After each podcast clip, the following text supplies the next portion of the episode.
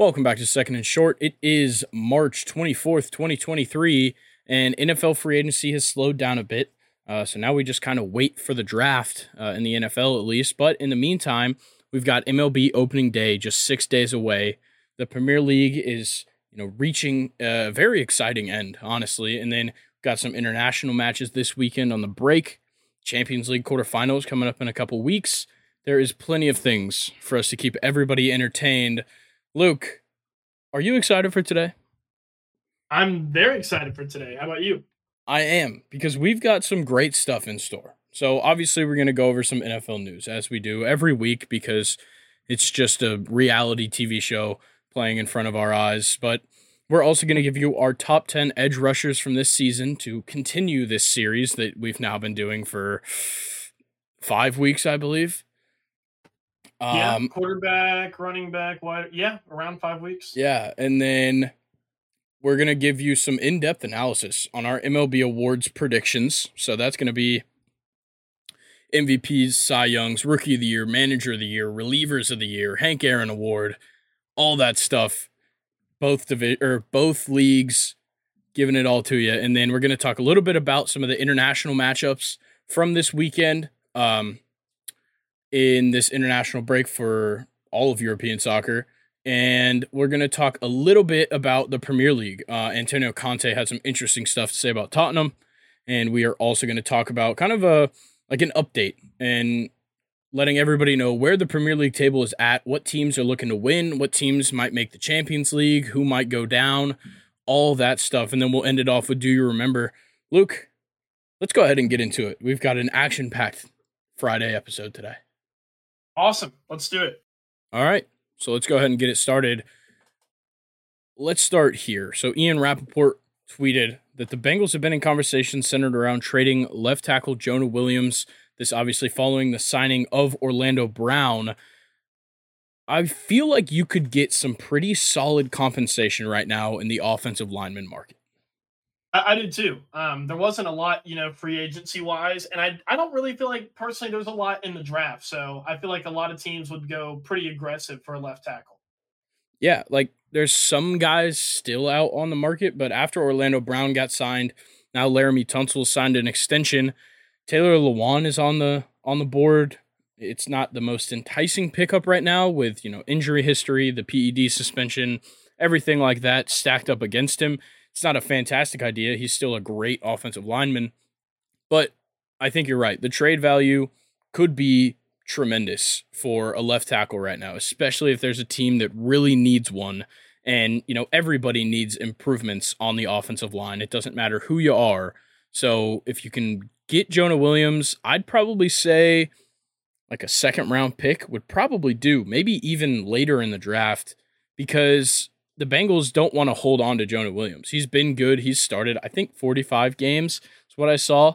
But you have Orlando Brown now. So you shouldn't be hard pressed to get good compensation out of this. It should really just be a matter of finding something that you see value in and also just kind of getting him off the books. Yeah, I wonder if um uh trading Jonah Williams will also kind of like open the door for, you know, what the Bengals are going to do to address their safety spot because obviously they they lost Vonn Bell, they lost Jessie Bates. Those are you know two really really solid, a, a super solid safety pair there. One of them is the captain of your defense. The other one's a Pro Bowl um, you know caliber player.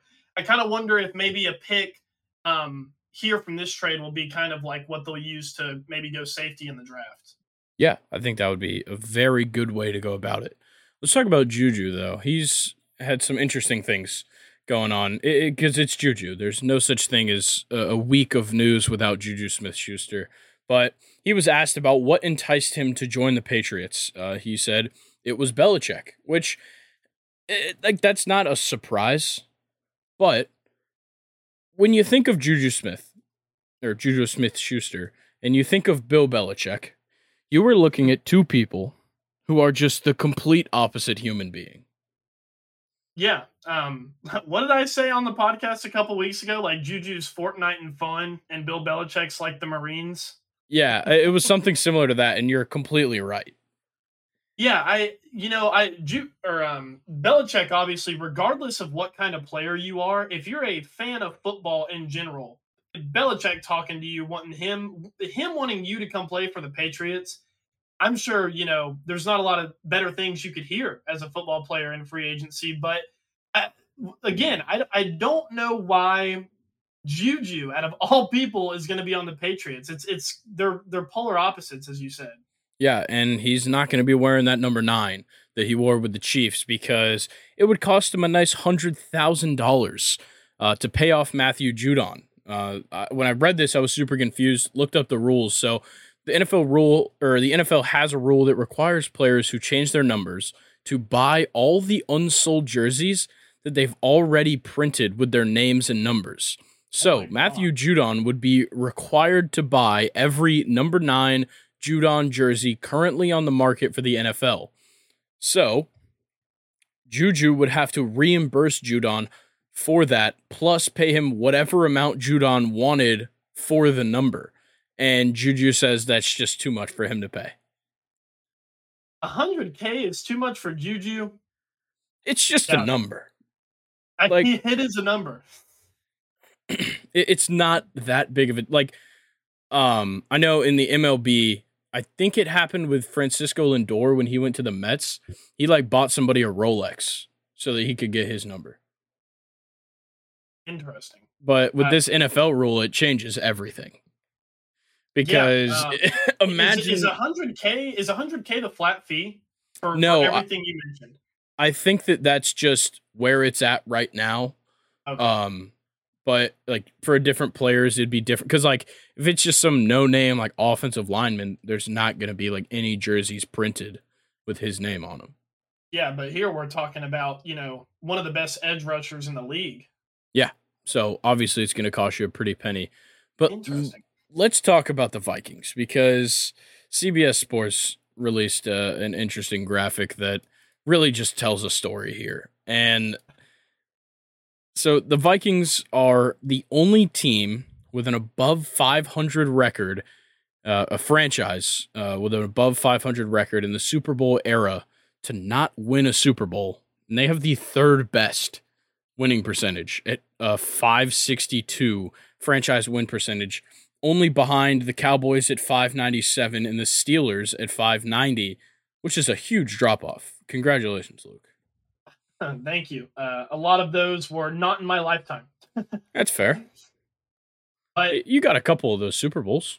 Yeah, for sure. Um, just what an interesting graphic. I, I never realized the Vikings were historically, you know, this good. I mean, 562 is not bad at all. I mean, they're third best here, only behind the Steelers and the Cowboys, who everybody knows are, you know, historically good franchises. I, I know, you know, the Vikings have always had good teams, it feels like, but interesting that they've never won a Super Bowl. How many have they been to? I, I know they've lost to the Steelers once in a Super Bowl. Yeah, I, I, I don't know of any other Super Bowls they've been to. I feel like they've been to a couple, probably some early ones for sure, but definitely none in in recent memory. And like it just surprised because everybody on this list has two except the Vikings who have zero. Yeah, it's not even like they, you know, have one. They literally have zero. That's crazy. Yeah, so like the Rams, the Colts, the Raiders, like all of them. Uh, well, so really, the Rams and Colts, they're just above 500 at 518, 519, respectively. They both have two Super Bowls. The Dolphins and Ravens both have two Super Bowls. Ravens are just behind the Vikings in win percentage. The Dolphins at a 552.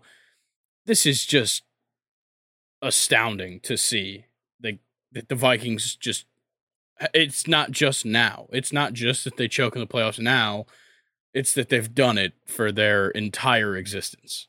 Yeah, and here I'm, I'm actually going to bounce off of that. This is crazy. I never knew this about the Minnesota Vikings. So in 1973, they went to their first Super Bowl, lost to the Dolphins. A year later, they went back, lost to the Steelers.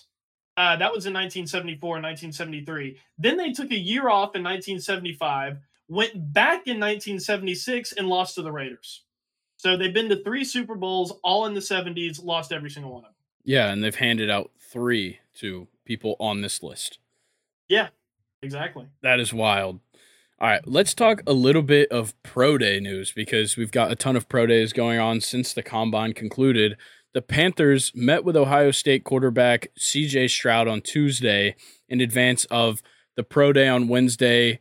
Um, he, had some throwing sessions, some workouts, and they plan to have another private meeting with Stroud before the draft in Charlotte.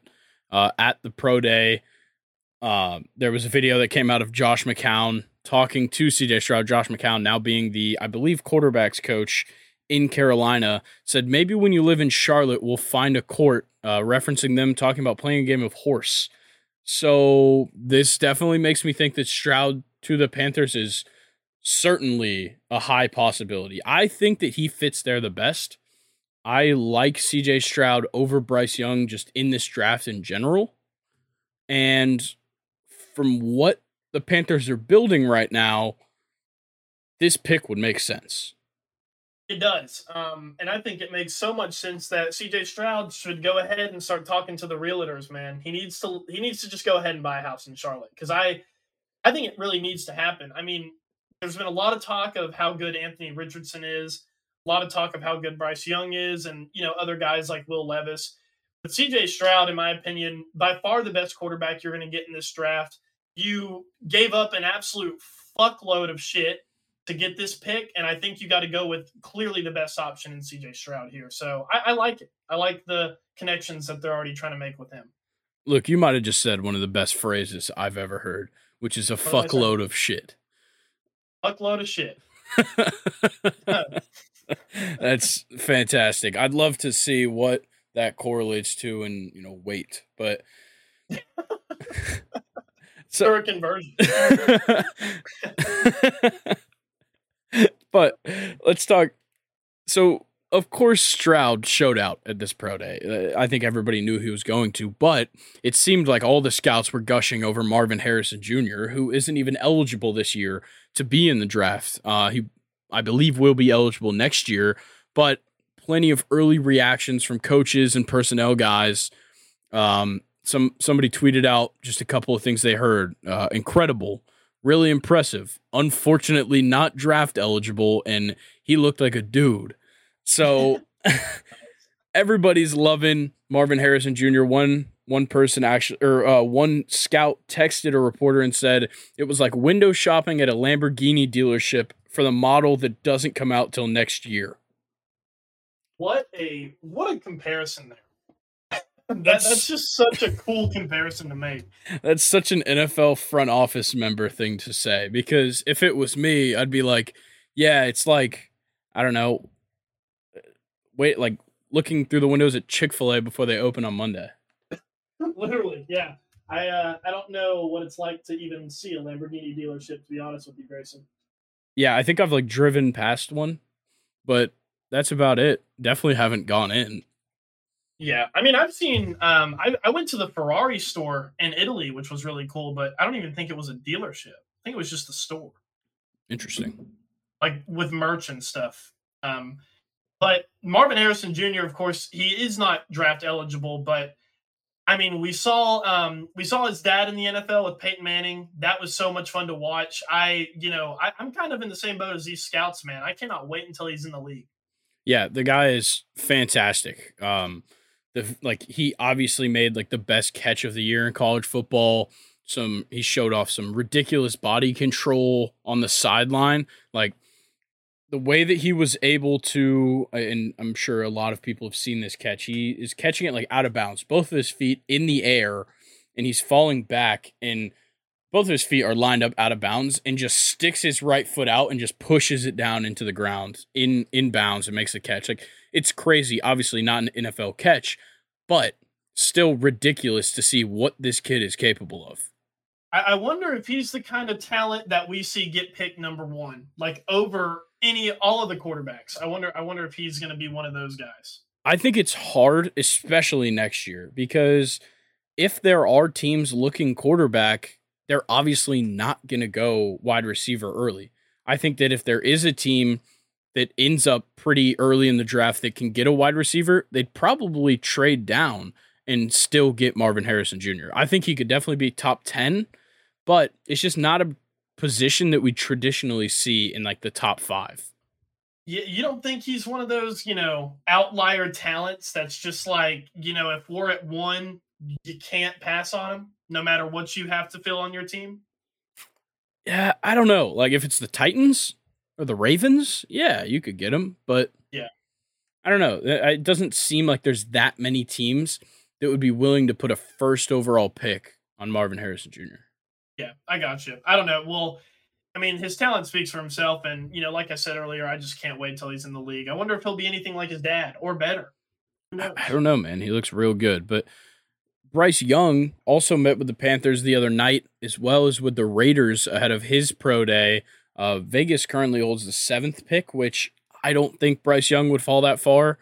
Maybe there's a chance the Raiders trade up, uh, but you know it's kind of getting to crunch time, and I don't I don't know why the Panthers are even giving Bryce Young the time of day at this point.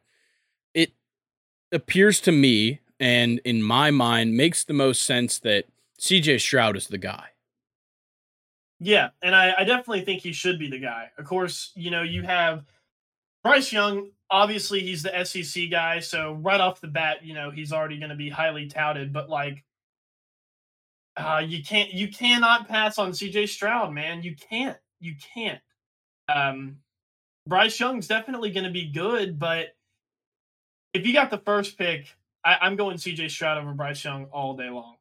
Yeah, and then Boston College wide receiver Zay Flowers, who is a highly touted wide receiver in this draft, uh, had back to back dinners with the Saints and Giants before his Friday pro day. Um, per sources, uh, it seems like he is going to be a mid first round guy. Um, he's a projected first round pick, of course. But the big story here is that Zay Flowers put on 13 pounds of muscle in pre combine training. Christ. Damn. How does he do that? What, like, what's the secret? I don't know, but I like I don't know if you saw the pictures of him, but it's ridiculous. Like he just somehow got wider. I actually did not see the pictures of him. Did he post like progress pictures that were just like completely ridiculous? Yeah, I think he posted pictures like um he posted a picture a couple of weeks before the combine and then posted one like the week of and it was just crazy.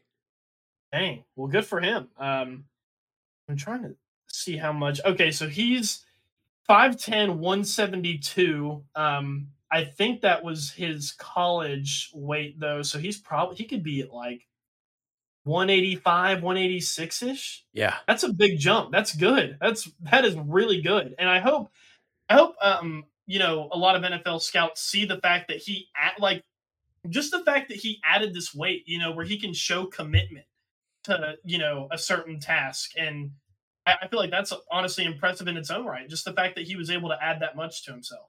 Yeah. We've got a ton more wide receiver talk here. So Tuesday was reported that the Browns have not closed the door on trading for Jerry Jeudy, but come Wednesday, they traded for Elijah Moore from the Jets for their 42nd overall pick. And I think this is a fantastic pickup for the Browns, but at that point, I feel like that does close the door on trading for Jerry Jeudy. Yeah, I mean it, it has to, right? They, I mean, they've just given up. What did you say? A forty-second pick? That's in the second round. Um, personally, I think that's a little bit too much for a player like Elijah Moore. I think Elijah Moore can be good, but I don't know about second round good. But yeah, if you're if you've already given up a second round pick, I I don't think you're going to be able to trade for Jerry Jeudy there.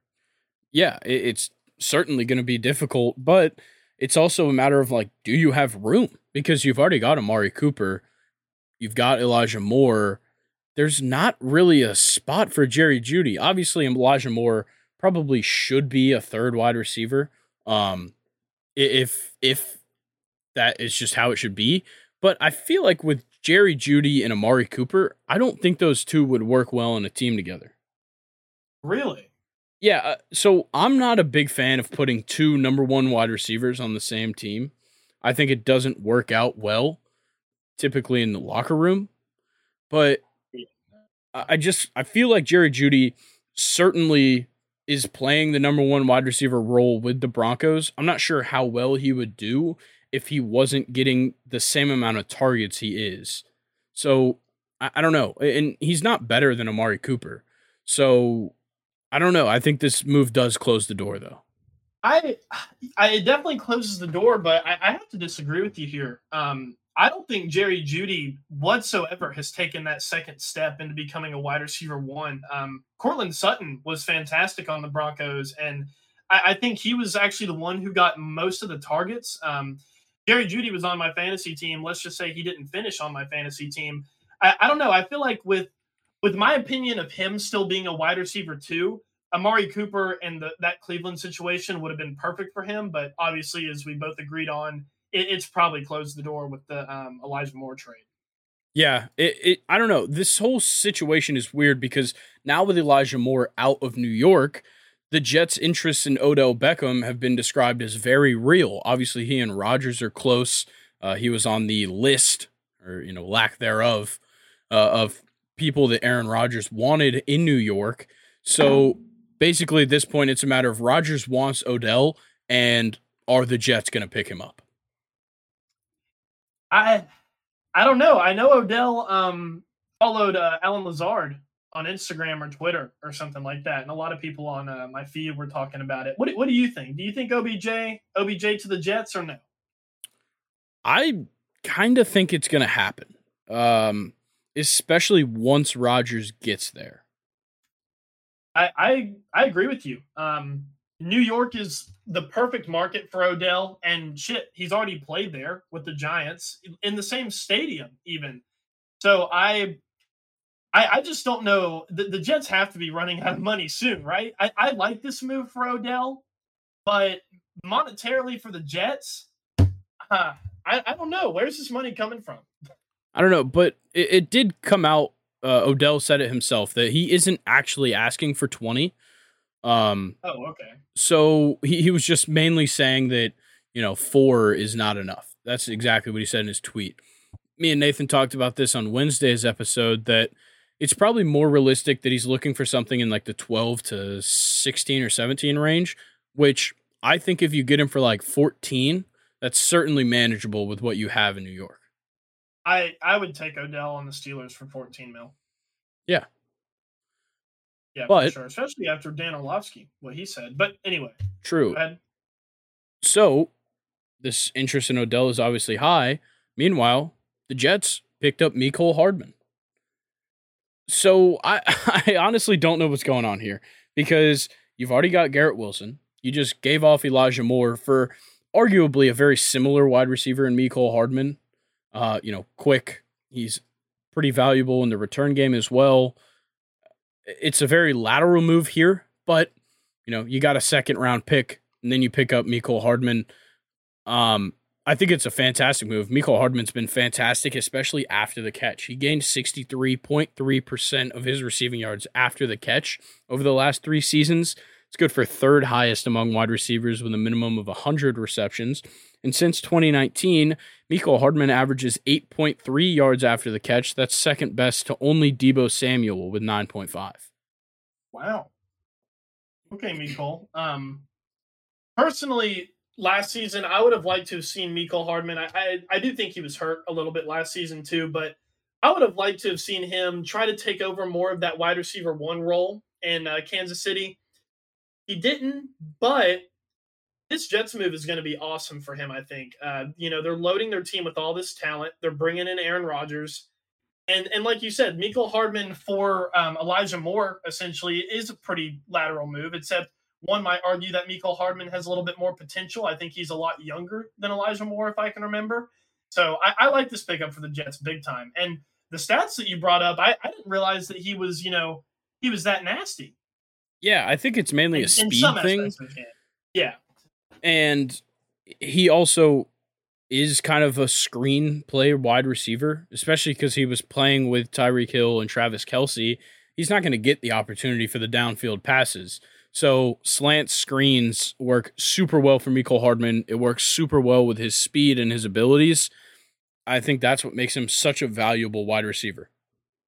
Yeah, I, I, agree with that big time. And the fact that they're getting a guy like Allen Lazard, you know, he's your opposite wide receiver. He's kind of your deep guy, or at least that's kind of how we've seen him with Aaron Rodgers in the past. So the, the Jets are having a phenomenal offseason, and it's been so fun to kind of like cover and pay attention to. And so with this move, it once again poses the question: Is there space in the wide receiver room? You have Garrett Wilson, now you have Mecole Hardman, and you have Allen Lazard and Corey Davis still, right? Uh, I believe so. How are you going to fit Odell into this scheme? I, I think you can't. But it's one of those where hey, the Jets just kind of Grayson are saying fuck it. I think they're just trying to load their team up is what it seems like. I, I don't think that you know scheming them is really uh, even on their mind. I think they're just trying to load up on the wide receiver spot. But if Odell is anything like he was in that Rams playoff run, I mean, he should definitely be probably wide receiver one or two, right? I mean, he'll he'll fit in for sure. Yeah, I think that he'd probably be wide receiver two to start the season. I think that uh, I don't know. I feel like Allen Lazard and Garrett Wilson have a claim to one and two, but you know Odell. I, I think Odell is better than Allen Lazard personally. So yeah, I, I, don't know. Maybe Odell would be one. Maybe Garrett Wilson would be one. Obviously, Lazard and Rodgers have the the longer uh, connection here, the chemistry, but there's really no telling. It's just about you know how they draw them up, how Rodgers reads the field. Yeah, um, I guess like if I, I want to pose this question to you, if Odell does go to the New York Jets, what what do you think like a Jets passing offense will actually look like in 2023? I think it would look fantastic. Uh, that's that's the biggest thing is you have so many high level options here. It's not like you know a, a normal team is going to have like a very obvious oh this guy's the wide receiver one this guy's wide receiver two and then there's just a couple other guys behind him you know a slot receiver things like that. If they get odell they've got four guys that are worthy of getting targets. Yeah that, that is very true so I don't know. It, it definitely makes their passing game look very versatile because we know Rodgers can hit every zone on the field. You can send Odell deep. You can send Garrett Wilson deep. You can also run Garrett Wilson on you know slant routes, cut routes, anything he needs to do. But Mecole Hardman, fantastic on screens, slants, and then also Allen Lazard, solid just kind of all around a, a, solid wide receiver. I feel like he doesn't have a real specialty like most wide receivers, but he's just above average, I'd say, at most things when it comes to playing the position. Yeah. Plus, you got Tyler Conklin at tight end, who didn't have a bad year at all last year. Plus, Breece Hall, Ty Johnson, Zonovan Knight, Michael Carter. Oh, God, dude, this team's just going to be so loaded. Dude, Zach Wilson, QB2. No, uh, Flacco's still on the team. I fucking hate Zach Wilson so much. Every time I hear his name, he's such a prick. He really is just an asshole. All right, well, let's move on from this Jets talk because it's making me really want to say they're going to win a Super Bowl. the Bills picked up former Patriots running back Damien Harris. Uh, I certainly don't think this closes the door on them making another running back move, but it appears that they're not one of the top three teams for Zeke. Uh, I, I actually just got that notification on my phone just a couple of minutes ago, but I still think that there's a possibility the Bills get another running back in this offseason. I do too. Um, I, I, think the smartest way for them to get a second running back would probably be to go through the draft. Um, they still have Devin Singletary, correct? No, he signed with the Texans. Okay, what about James Cook? He's definitely still in the bill. Yes, yes, they do have James Cook. I, you know what? It, maybe it's my UGA biased. I think you rock with Damien Harris and James Cook. I because Damien Harris is by far a, a highly underrated pickup by the Bills. He was sick for the Patriots with uh, Rhamondre Stevenson. I, I think just ride it out with Damien Harris and James Cook. Damien Harris is already I mean, leagues above Devin Singletary, in my opinion. So, yeah, just, just I think the Bills should just chill at running back. But if you're going to get one, go to the draft. Yep, I'm kind of in the same boat there. Uh, the Cowboys signed running back Ronald Jones. Obviously, this pickup is to back up Tony Pollard. Uh, Pollard actually signed his franchise tag today, and the Cowboys will have until July 17th to agree to a long term deal with him. But this Ronald Jones move is pretty good. I think that Ronald Jones is a little bit of a volatile running back when it comes to just statistics and impact. Um, you know, if he gets high usage, he can be good, but sometimes it just isn't his day, and that happens too often. But we've seen good things out of him. He played very well with Leonard Fournette in Tampa. He didn't really get the looks he wanted with the Chiefs, but I still feel like he could be a, a very solid backup for Tony Pollard. I, I, do too. And to, you know, kind of, um, I think this is worth mentioning as well is we've seen the Cowboys with their two running back system for, for, a, you know, a couple of years now. I think the Cowboys are probably one of the best teams in the league using two running backs. And I think Ronald Jones now is falling into probably the best situation he's ever going to fall in. Of course, he is the backup for Tony Pollard, but with what we've seen from the Cowboys in the past is that Ronald Jones still might get, you know, a pretty decent amount of reps. And I'm pretty excited to see it you know, as I said previous, he's going into probably his best situation uh, in Dallas as far as you know being like a running back too. I actually really like this move for Dallas. Um, I, I, think Ronald Jones could show out here. Yeah, I, I love it. And then uh, the Falcons are planning on hosting veteran defensive lineman Calais Campbell, who was cut by the Ravens this offseason. Big. I think this is nothing but a good move here. Big move. I I agree with you. How do you feel about it, Falcons fan? Let us know. I love it. Look, we've made fantastic pickups for the defensive line already. I've gotten to the point where I've convinced myself that we are going to go defensive end in the draft. So I, I really like it. Yeah, the Falcons are trying to look like the commanders out there, signing all these D linemen. Yeah, like you've already got Grady Jarrett. You picked up David Onyemata. Now you pick or now you know you're looking to pick up Calais Campbell. The interior line looks absolutely fantastic. Yeah, and Calais Campbell, even though he's aging, you know, I, have said it on the podcast before. Trust me, as a fan of another AFC North team, Calais Campbell can still ball out for your team, and I think the Falcons they would they would be they would be smart to you know at least talk to the guy. I mean, you have a lot of leverage with him getting older, and I want to say he's also dealt with some injuries even last year too him for cheap. He's going to be a great locker room guy, um, probably to whoever you know the Falcons draft, and with uh, with their pick is uh, probably an edge guy, right?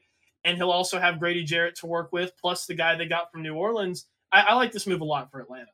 Yep, love it. Now let's talk a little bit more about Lamar Jackson. Uh, why, Grayson? because he there's some some weird shit going on. So as of the beginning of the league year last Thursday, Lamar Jackson is free to speak with other teams. As of right now, he hasn't, at least not him.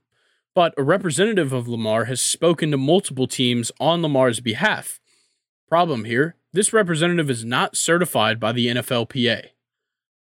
So, teams can't they, they can't actually negotiate with this. So, uh, this person has said that Lamar does not want a fully guaranteed contract. Uh, another source says that Lamar is ready to move from the Ravens. Wow. We're not completely sure who this is. It's believed to be Saint Omni, um, who is, uh, or sorry, it, it's actually not. It actually came out today. I'm looking at an article right now.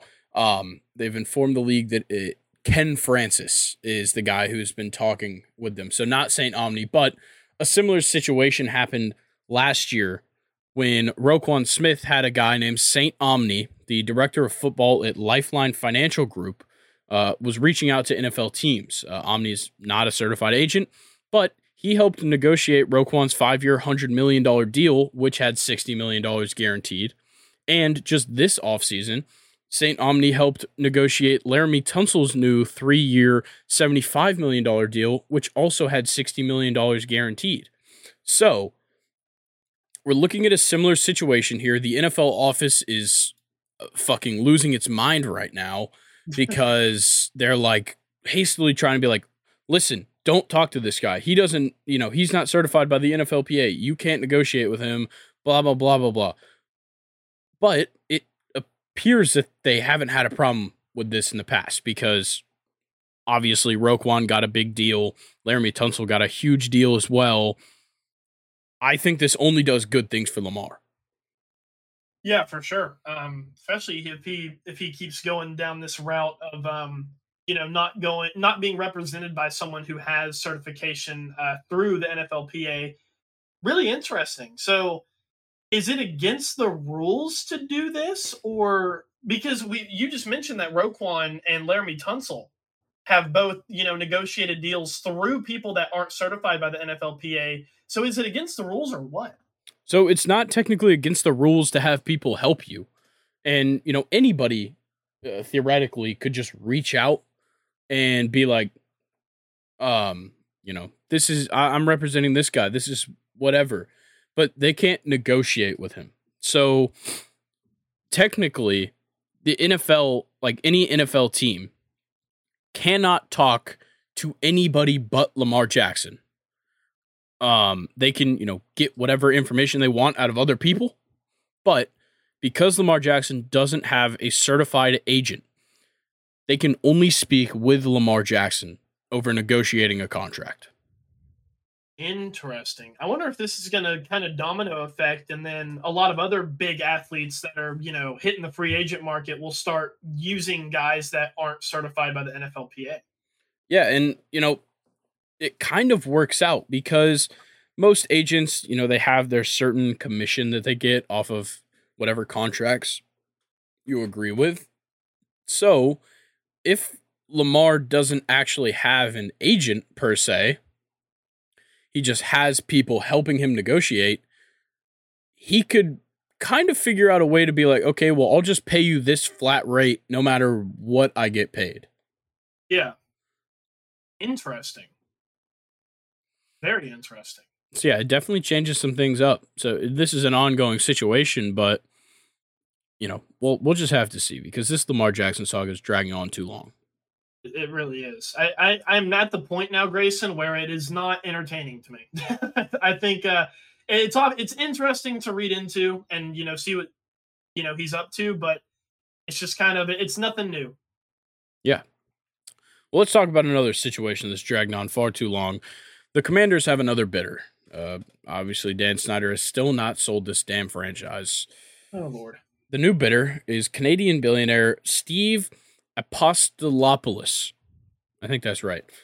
Uh, he is the newest potential bidder. He took a tour of the Commanders Stadium and facilities the other day. Just some background on Steve. Not going to try the last name again. First off, I tried to look him up. Doesn't have a Wikipedia page. First red flag. Don't trust a billionaire with a no Wikipedia page. Number one sign he might be a fucko. Okay. He went to Harvard, so that makes him book smart. But I don't oh, I like it. I don't really care if he went to Harvard. Yeah, I mean, Ryan Fitzpatrick went to Harvard. Yeah, Exactly. No one plenty of cares. guys. But there is another bidder that makes me much more excited. oh my god! I just read it. Please let this happen. Oh So Mon- Monday it was reported that Magic Johnson is in the running for the Commanders. Yo, come on! Let Magic take control of the Commanders. That sounds like so much more fun. It it does, but does Magic have seven billion dollars? No, of course not. But he certainly is part of an ownership group. That would be the case here. Um, just like how uh, A Rod was going to buy the Mets. Like it obviously wasn't just going to be A Rod. It was going to be a bunch of people. And actually, A Rod is now a part owner of the Timberwolves.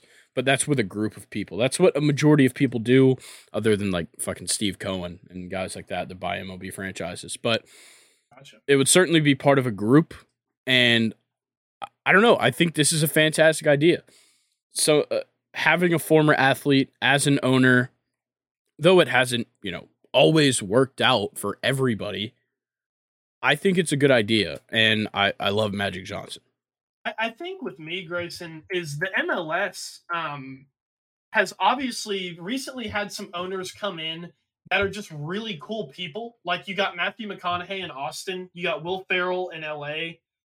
Um, I, I, oh my gosh, I think there's one more. well david Is beckham there one more that I'm missing?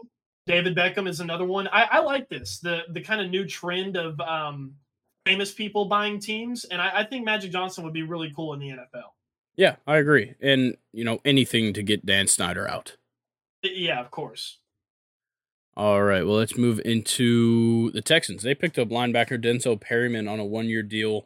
Just another pretty solid pickup for the Texans. it's crazy how many people they've picked up just in the last couple of days. Dalton Schultz, Devin Singletary, now Denzel Perryman, uh, along uh, along with a long list of people that they've picked up in the last week. They've made fantastic moves. Obviously, a lot of people want to play for DeMeco Ryans. That's how I see it here. And with the way it looks right now, most likely Bryce Young's going to be their quarterback. So, look, the, things look very good right now in Houston. Yeah, I was just about to say, if you're a Texans fan, I mean, your franchise might be kind of turning around. It, it might be the second resurgence. You know, your first one was with D Hop and uh, Deshaun Watson. This might be the second coming. I don't know. I think their first resurgence was like Arian Foster and JJ Watt. Were they were they like playoff team good though? I I, I think they made the I think they made the playoffs. Just they weren't like fantastic. Yeah, I, I mean, I those definitely are two good players that you just mentioned, but Okay, so yeah, well, we can say third resurgence then, but this resurgence is pretty exciting though. It's uh, I think it's higher in quantity of the other resurgences that they've had, and they've just brought in a lot of good players. And this linebacker Denzel Perryman, you know, he's 30 years old, but he's been around for a while. He offers some experience to that line, linebacker group, and I, I think he can still play at a high level. So I, I like to pick up a lot. Yeah, fantastic stuff. And then George Kittle went on on this past weekend, or sorry, uh, on this past weekend with Theo Von. Uh, and Kittle talked about the stress that can be caused from negative plays circulating on Twitter for NFL players. Uh, not sure the fans realize that shitting on a player on your favorite team can actually have a negative detriment on your team's success. I think this is a fantastic point. But at the same time, stop being a bitch. Yeah, I mean, if you if you can't get booed at halftime by your own home fans, it's it's you need to be in a different sport probably. yeah, it, it's just a matter of like, eh, like don't get your feelings hurt about these things. Like it's not a big deal. It, it's not a big deal, and if anything, take it positively. I the Steelers Steelers fans are synonymous with booing their uh you know their team at halftime and but you know, with the Steelers organization, I feel like it's understood that it's it's tough love because Grayson, if you're a Steelers player, who's going to be the first group of people to have your back whenever you know a player starts trash talking or a fight breaks out or you start playing well? It's going to be your fans. So I, I understand what George Kittle's saying, and it's good to kind of bring attention to it but also you know stop being a bitch. Take it in like a tough love way instead of like a you know a, a bad negative way. But also like is there a 49ers fan in the world that is talking shit about george kittle? Probably not. I feel like that's just not even possible. Yeah maybe he's speaking for other people. Could Who be. knows? that's definitely a possibility because as a falcons fan a lot of people get shit on by the social media following. Yeah, that, I mean that is true, but you know you just gotta take it to the teeth, man. Use it as motivation. And then some very sad news to hear. So tight end Foster Moreau learned that he has Hodgkin's lymphoma during a physical conducted by the Saints medical staff. Uh, Moreau will be stepping away from football um, while he, you know, figures everything out and most likely begins treatment. This is such sad news especially because like he was doing just like a routine physical with the Saints medical staff and this kind of news is just crazy to find out through that. Yeah, absolutely horrible. Um I absolutely feel for Foster Moreau and his family, you know, pretty much everybody involved here. Uh Foster Moreau is a kind of tight end that can still play meaningful he can still get meaningful downs and reps in this league. Um, and and as you said, just a routine, you know, physical. And he finds this out. Uh, that must have been absolutely crushing. I, I'm I'm personally crushed to hear this information. Uh, yeah, Foster Moreau, our our love and support goes out to you because that's horrible. Yeah, and what's even crazier about this situation is that this is not the first time that the Saints medical staff have found a serious disease during a physical. Uh, long snapper and also famed magician on America's Got Talent, Jon Dorenbos, uh, found out that he had an aortic aneurysm that required open heart surgery in a physical with the Saints medical staff. Uh, I mean, I guess props to the Saints medical staff. I mean, you know, they're they're able to find this stuff during physicals. Of course, I, I'm not, you know, in the medical field. I don't know if it's something that you can always look for in a uh, sports physical, but I mean, props to the Saints medical staff for at least finding it, right? And letting players know, like, hey, there's something serious here that we weren't even looking for, but we managed to find anyway. So props to the Saints medical staff, but super unfortunate news, though. Yeah, it is crazy. Uh, last bit of NFL news here: the Bengals are hosting the University of Cincinnati's Pro Day at their indoor facility. Um, I when I saw this, I thought it was great because uh, this is kind of them repaying the university for using their indoor facility for so long because the Bengals just didn't have one for the longest time. now the now they get to use theirs. That's, yeah, that's nice. I just like it, when I used to, I had heard about this happening like a long time ago, uh, like years ago, that the Bengals, whenever it's cold, they practice at the University of Cincinnati's indoor facility, and I just it just amazed me that the Bengals didn't have one. Like they play in Ohio. Of course it's going to be cold and like the weather's going to be bad. Why would you not already have an indoor facility? Yeah, I know. Um, super strange, but hey, at least they have one now, and at least you know they're repaying the University of Cincinnati. Yeah. All right, Luke. Let's go ahead and get into these top ten edge rushers. Let's do it, man. I'm excited. All right. Who's starting? Go ahead. All right, I'll, I'll take it. My number 10 is Za'Darius Smith of the Vikings. Okay. He was fantastic last year, and he's actually kind of getting up there in age, but he has such a big rushing impact. Fourth in total pressures and win rate.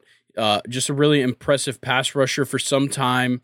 Um, he's always been like a pretty good athlete, but like he's not like crazy.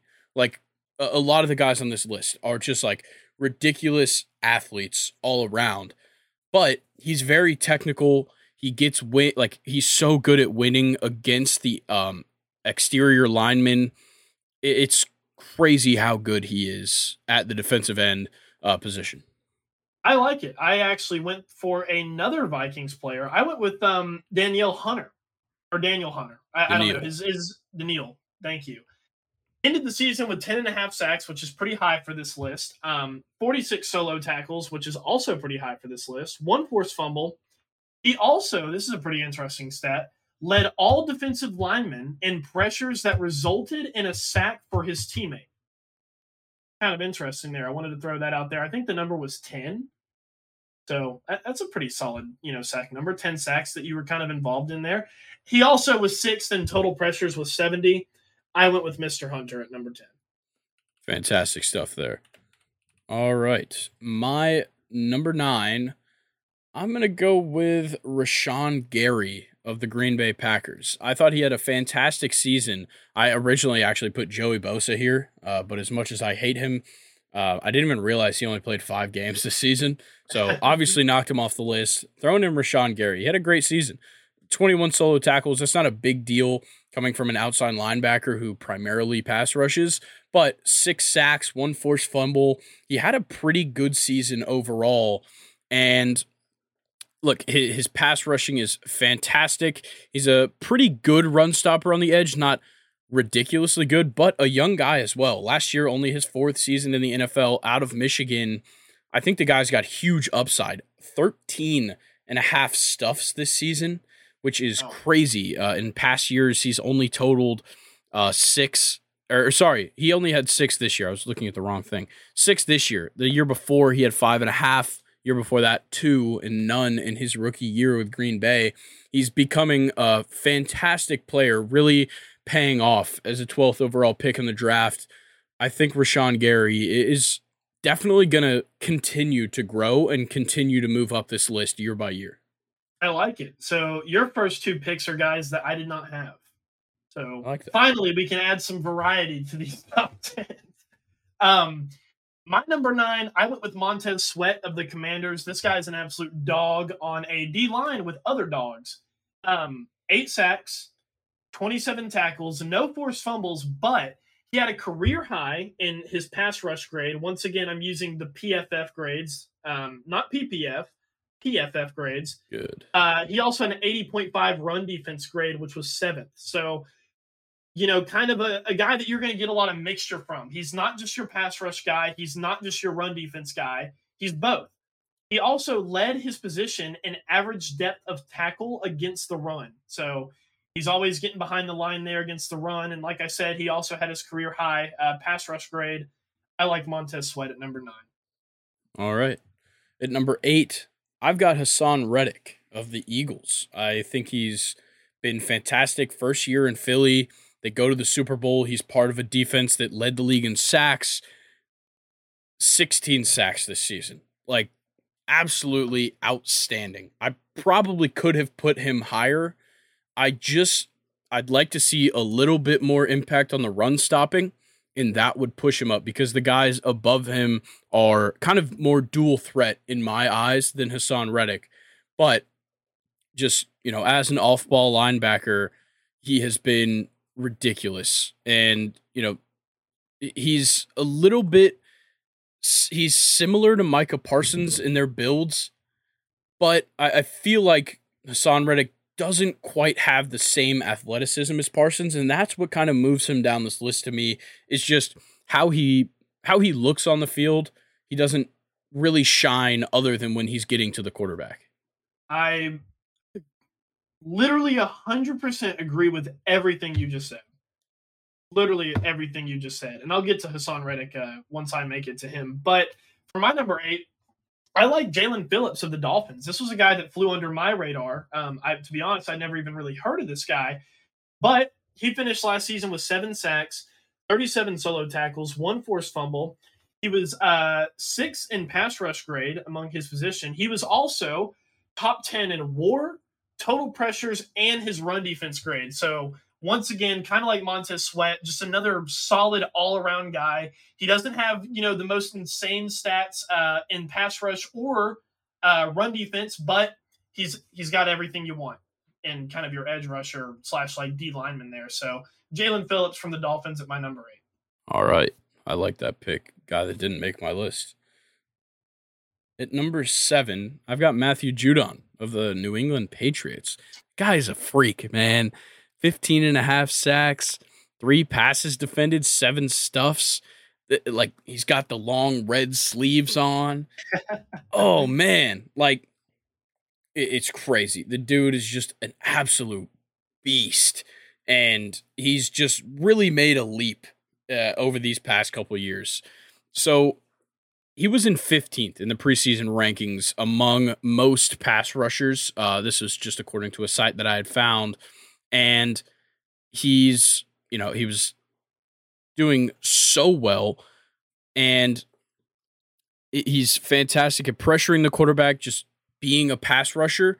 And i just feel like what he can do and like with his build is so good because he comes in at 6'3 261 so he's a pretty tall guy but not you know the tallest he's definitely tall for an edge but definitely makes a more of a physical impact than what you would think at his size and I think he just does it perfectly. It's maybe not the cleanest sometimes. Sometimes he kind of slips up a little bit, but he's athletic enough to recover whenever he makes a mistake and really turns it around. I, I love the Judon pick. That was actually a guy that didn't make my list. Wow and I, I definitely am feeling like I left him off, not like I, you know, purp- not like I purposely left him off. I, I, I feel like I may have got him here, but you know, when I was doing my research, I, you know, his run defense is not. It, it that was what that was what knocked him off for me. Was his okay. run defense? He was not highly touted enough, and that, that's what made this list so hard for me, Grayson. Is I was like, obviously, when I think of edge, first stat I think of is obviously sacks.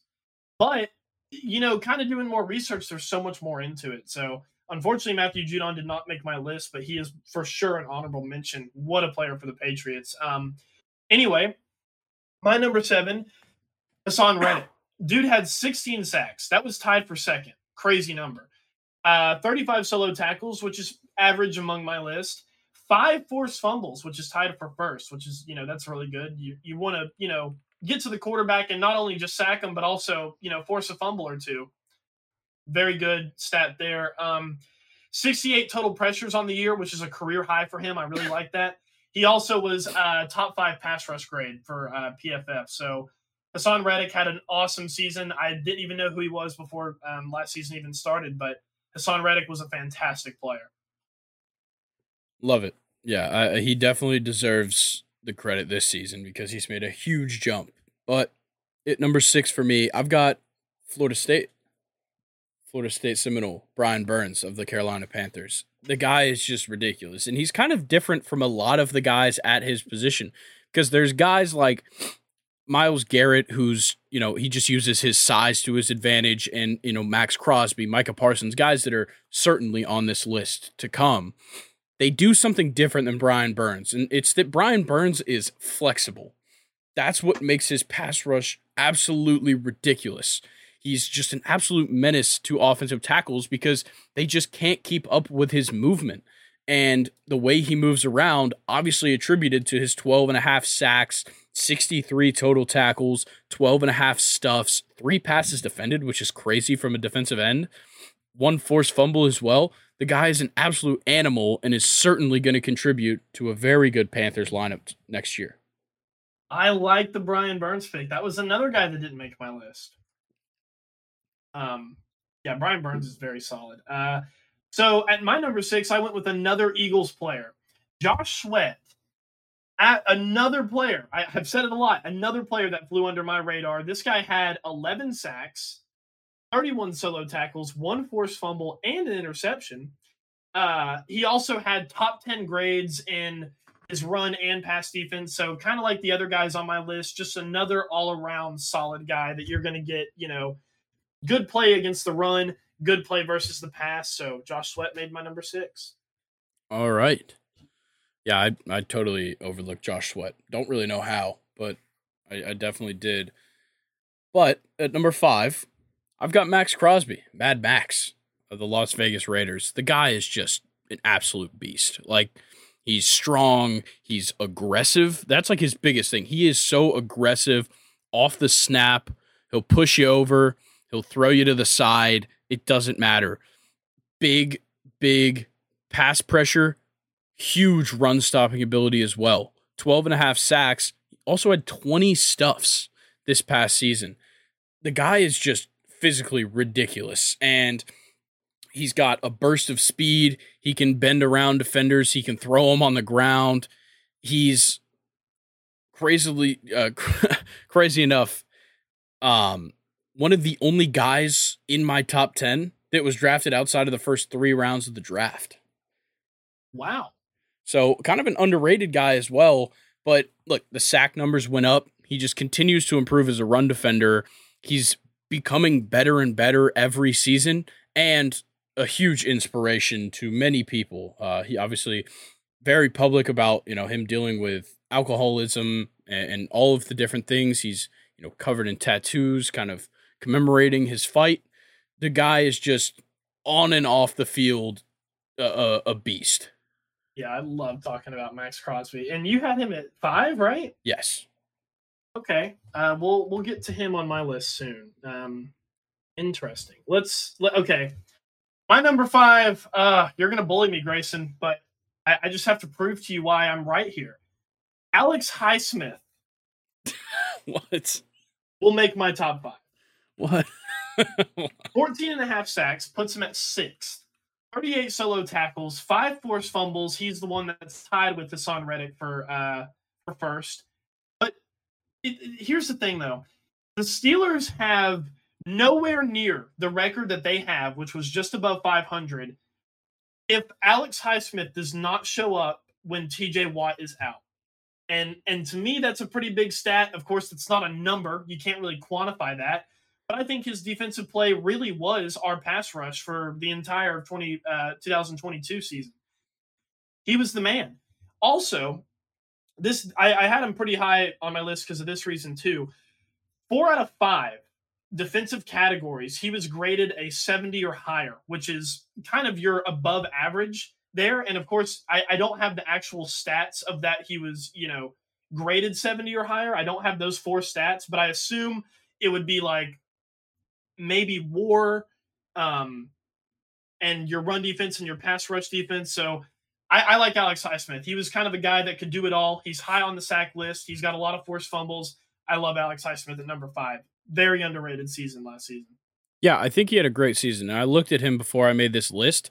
What I saw here was that compared to 2021, it seemed like in 2022, with you know TJ being out for a, a decent amount of games, I, it was hard to say that he didn't sacrifice his run stopping ability because last season six sacks 15 and a half stuff. So obviously the pass rush wasn't quite as there.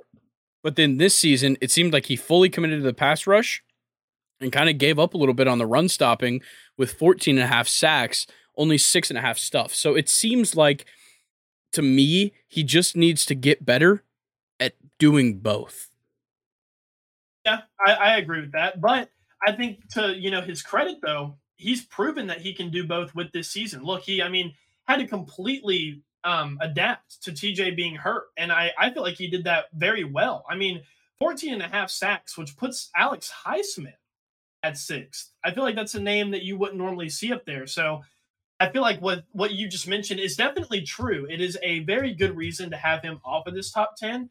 But if anything, I'm just going to kind of take it and say that it makes him more dynamic. He just needs to, you know, as you said, become more balanced. All right. Well, that brings us to the number four, where I feel like there's a very obvious top four. Yes. Okay. I've only got TJ Watt at four because he didn't play the whole season.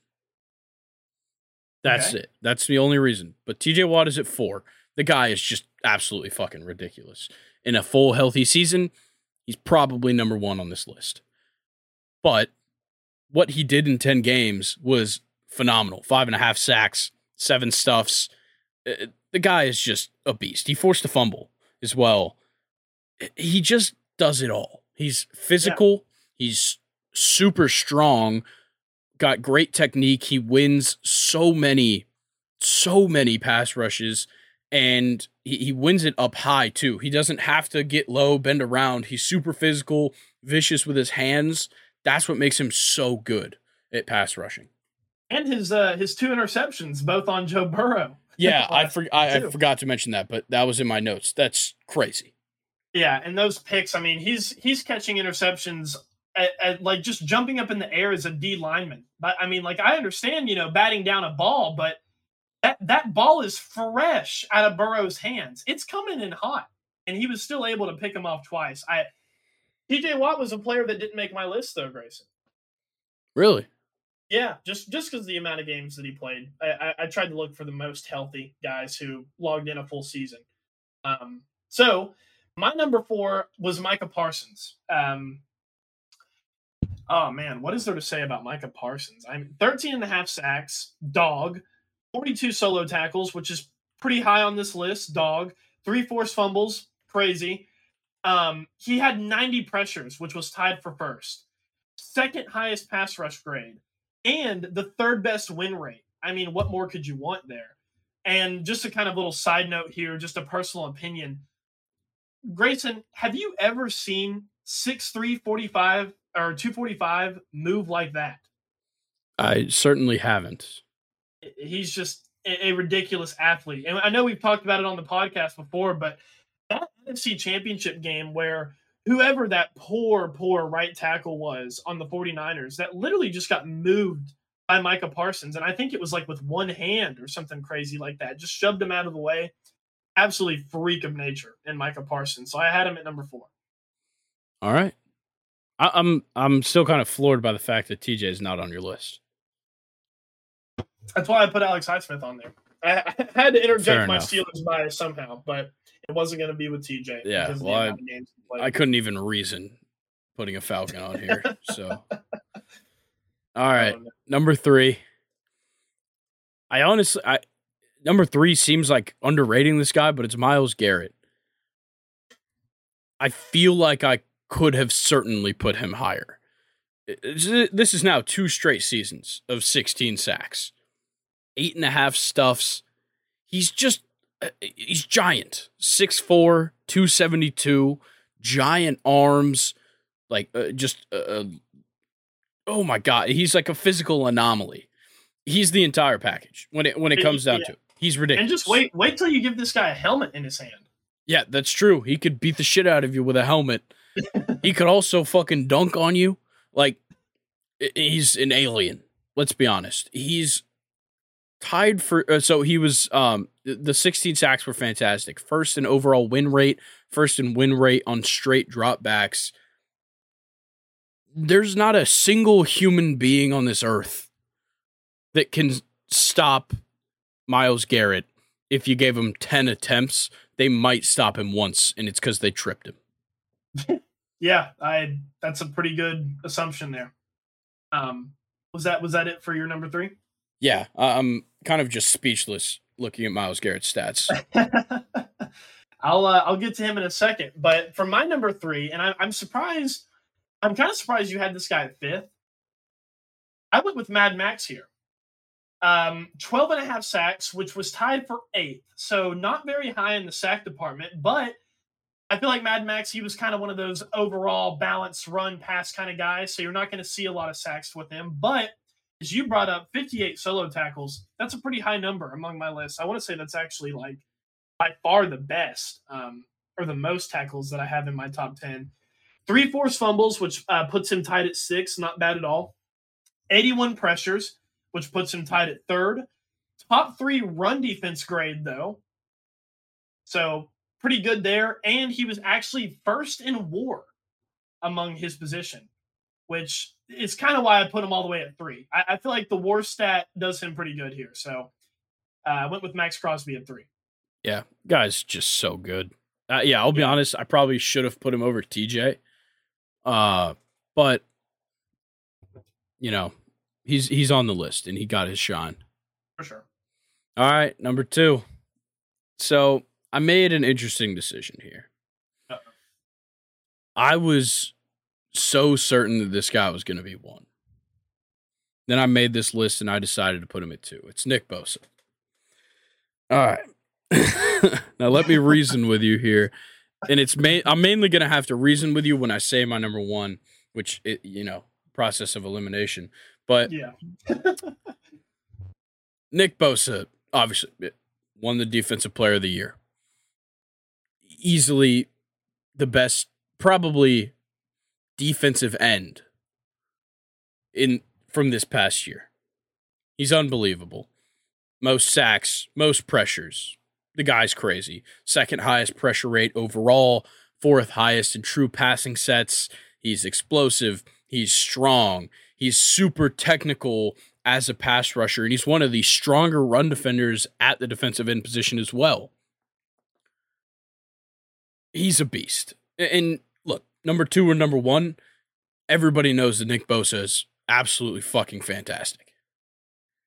Hundred percent. Um, I, I don't think you know, and this is, I guess, I, I'm kind of jumping in the same boat as you. I I had two other guys at number one before I had Nick Bosa.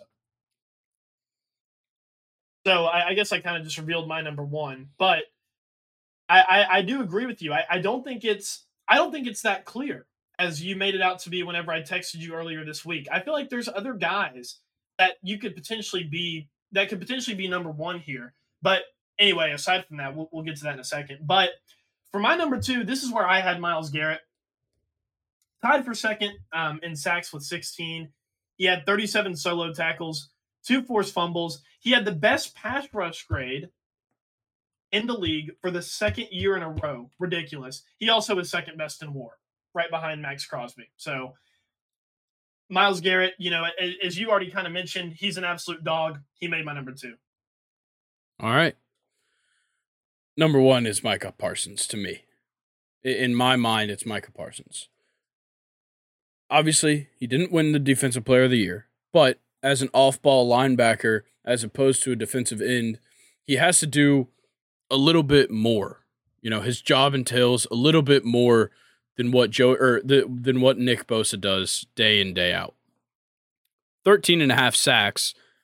You know, four stuffs isn't great. Uh, I'd like to see him more involved in the running game, but he's just ridiculous. You talked about it. His size, he's so ridiculous. It's crazy.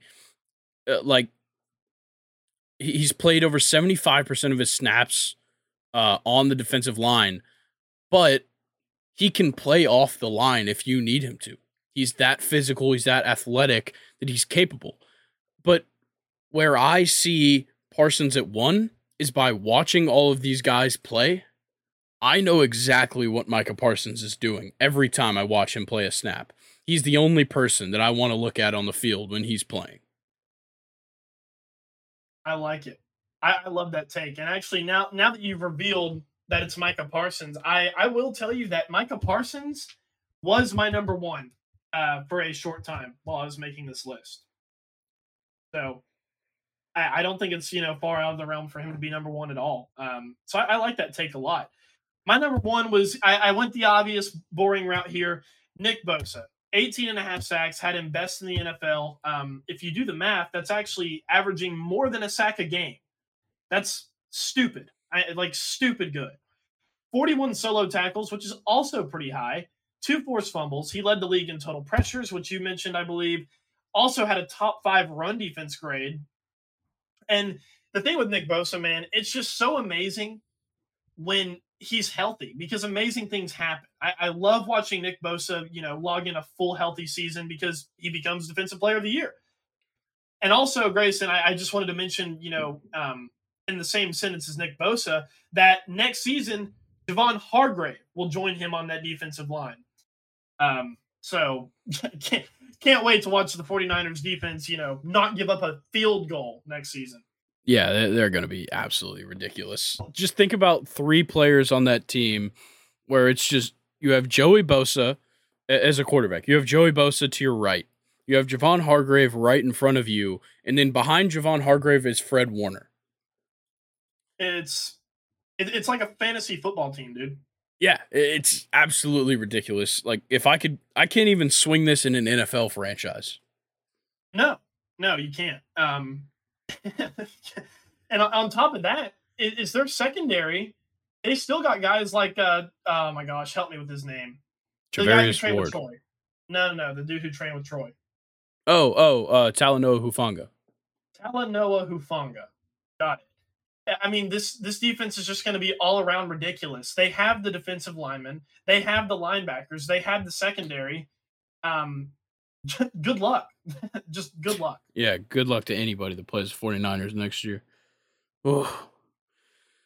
All right. Well, that's going to do it for the list. Now let's let me be an obnoxious baseball fan.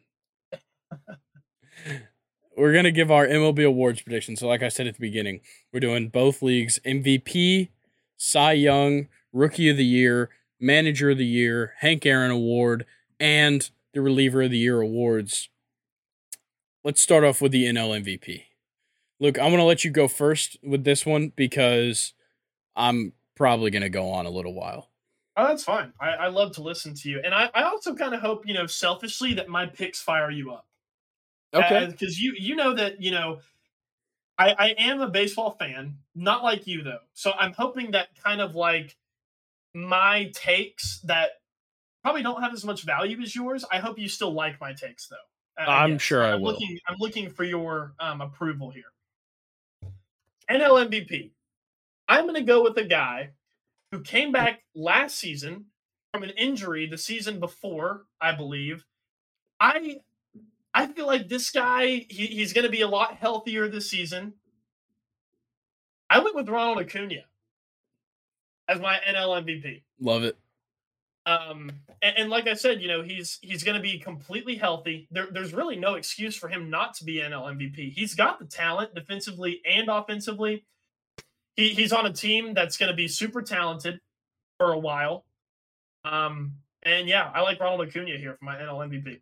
Well, I'm glad you said that, sir, because I do as well. Look, this is the only time I let myself be biased. Look, I'm I'm a flawed person. I'll admit I'm not perfect. I can't be unbiased here. Ronald Acuna Jr. is winning the MVP. And so he didn't play enough games last year because of the ACL. Um, you know, he's healthy now. He stayed active. He played the Winter League in Venezuela, spring training, World Baseball Classic. He was playing in a spring training game today. Now he is ready. This is the year he goes 40 40. I'm certain of that. Yep.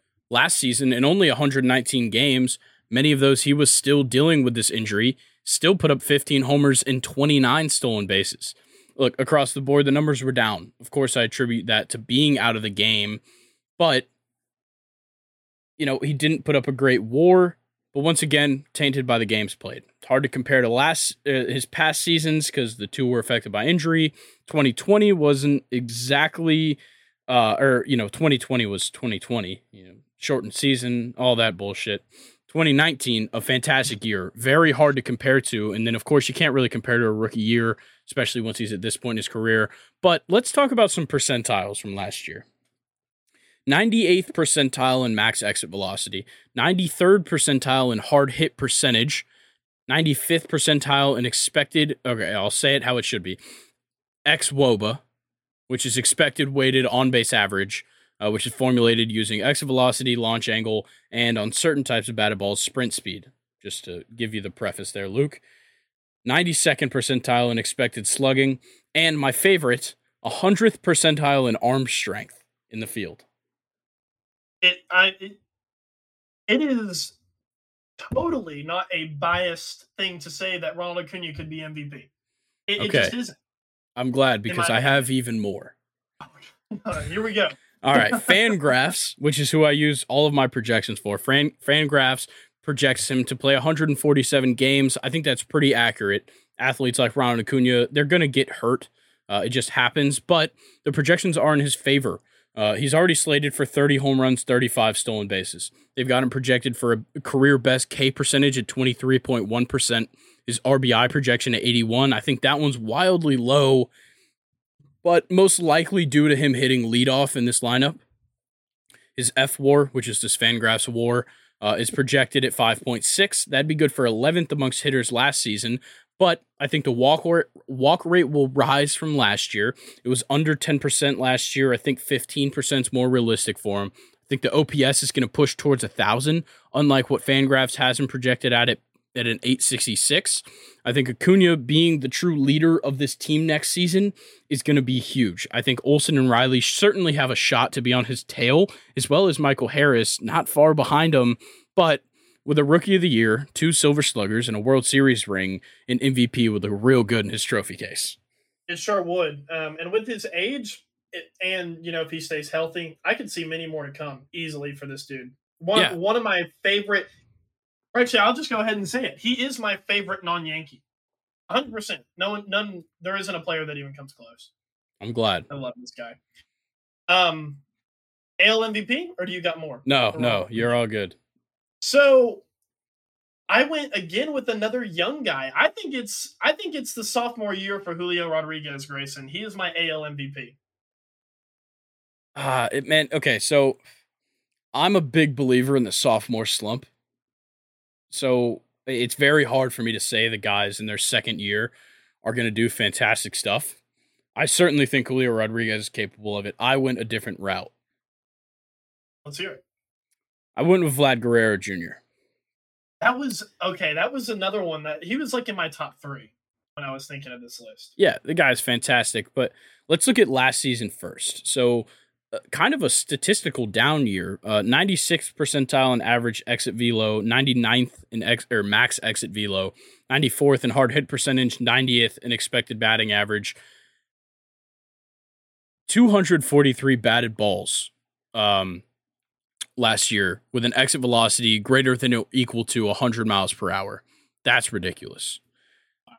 So, like I said, last season was a statistical down year. So, in, in one less game played, but a very similar amount of plate appearances, Vlad recorded 13 less hits, 16 less home runs, 33 less runs, 14 less RBIs, and 28 less walks. And as much as I hate to say anything about batting average, his batting average went down from a 311 in 2021 to a 3 or to a 274 in 2022. I think it's time for a turnaround and the Fangraphs projections like that too. Though they haven't projected less than his usual 160 games played, they've got him projected at 147, which is kind of the standard for their projections. They've still got him for 35 home runs, an on base percentage of 364, slugging of 533, and an OPS of 897, a WRC plus for Luke. WRC plus is runs per plate appearance, scaled where 100 is the average, and that's league and park adjusted, and that's based on his weighted on base average. Okay. So his WRC plus is projected at a 154 and a projected war of 4.6. War projections are never as high as they typically are, but I think the war could be higher. I think he'll probably be closer into the 40s in home runs. I say 43, probably closer to a 380 on base percentage and an OPS closer to about 920. I think the Ks get lower. I think the walks go higher.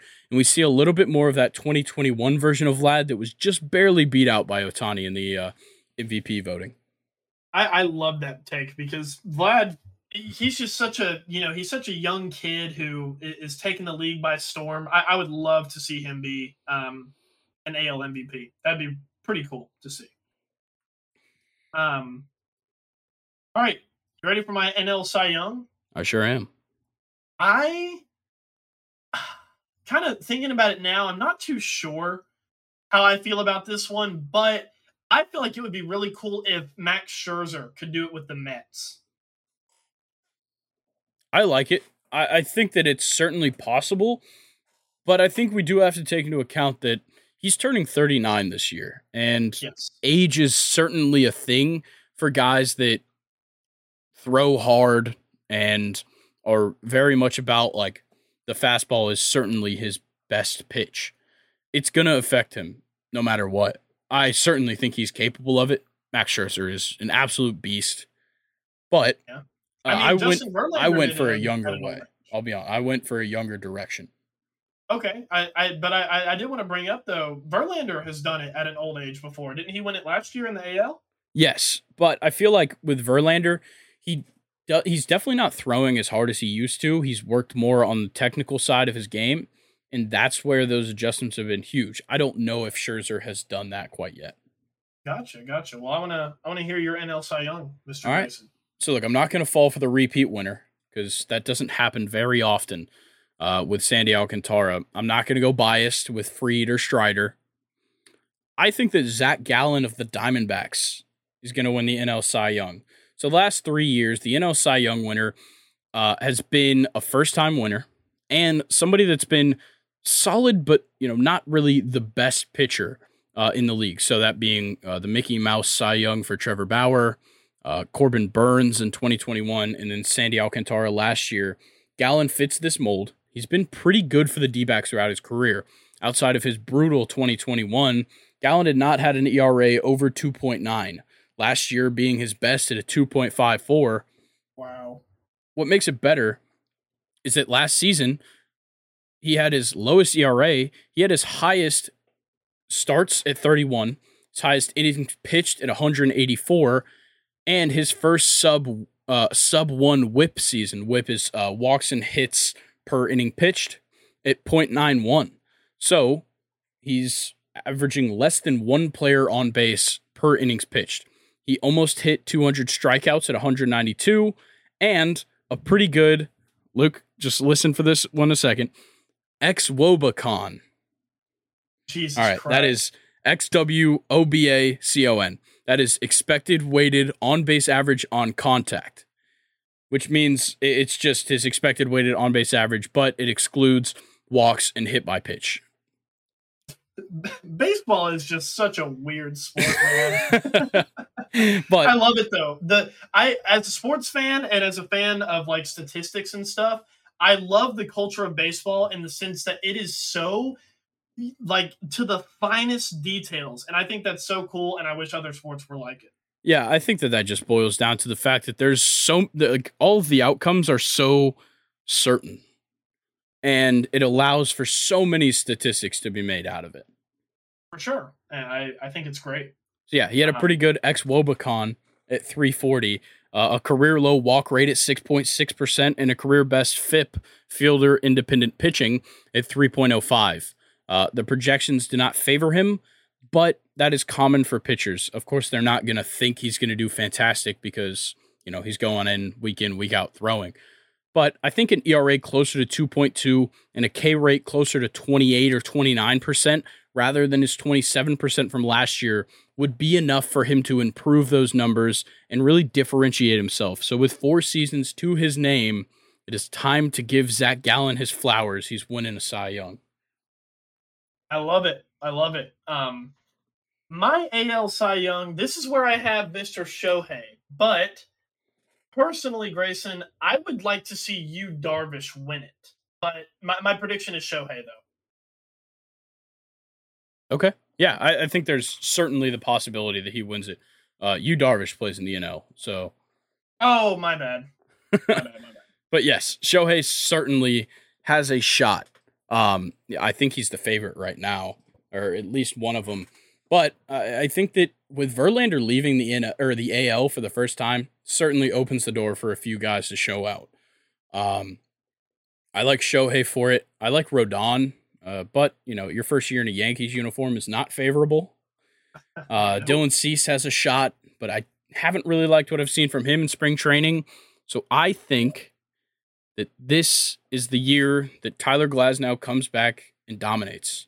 He's only pitched he's only pitched two games since the Tommy John surgery, which that Tommy John surgery, the UCL injury was kind of it looked like resulted from the substance uh, ban, which he came out in a press conference the day that they banned it and said that he used sunscreen and rosin to get a better grip on the baseball, which two things that you just naturally use in baseball.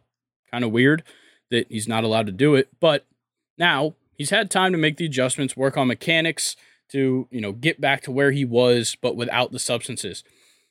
The guy's a flamethrower.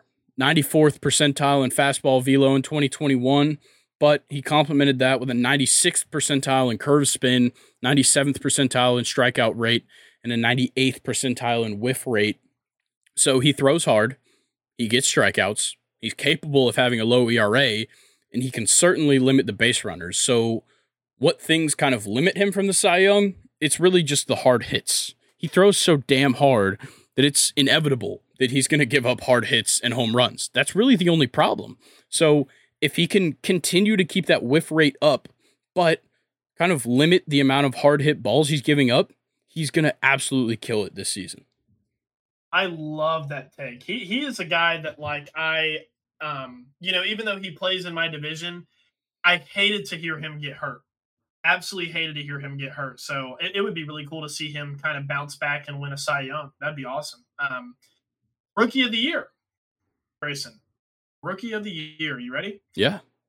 I went with Corbin Carroll of the D backs in the NL. I think, um, what is he? He's a center fielder, correct? Yes. And I, I think from what I looked up, uh, that he would probably be the guy in in Arizona. I don't know if there's a center field or they have uh, one of the Martes, right?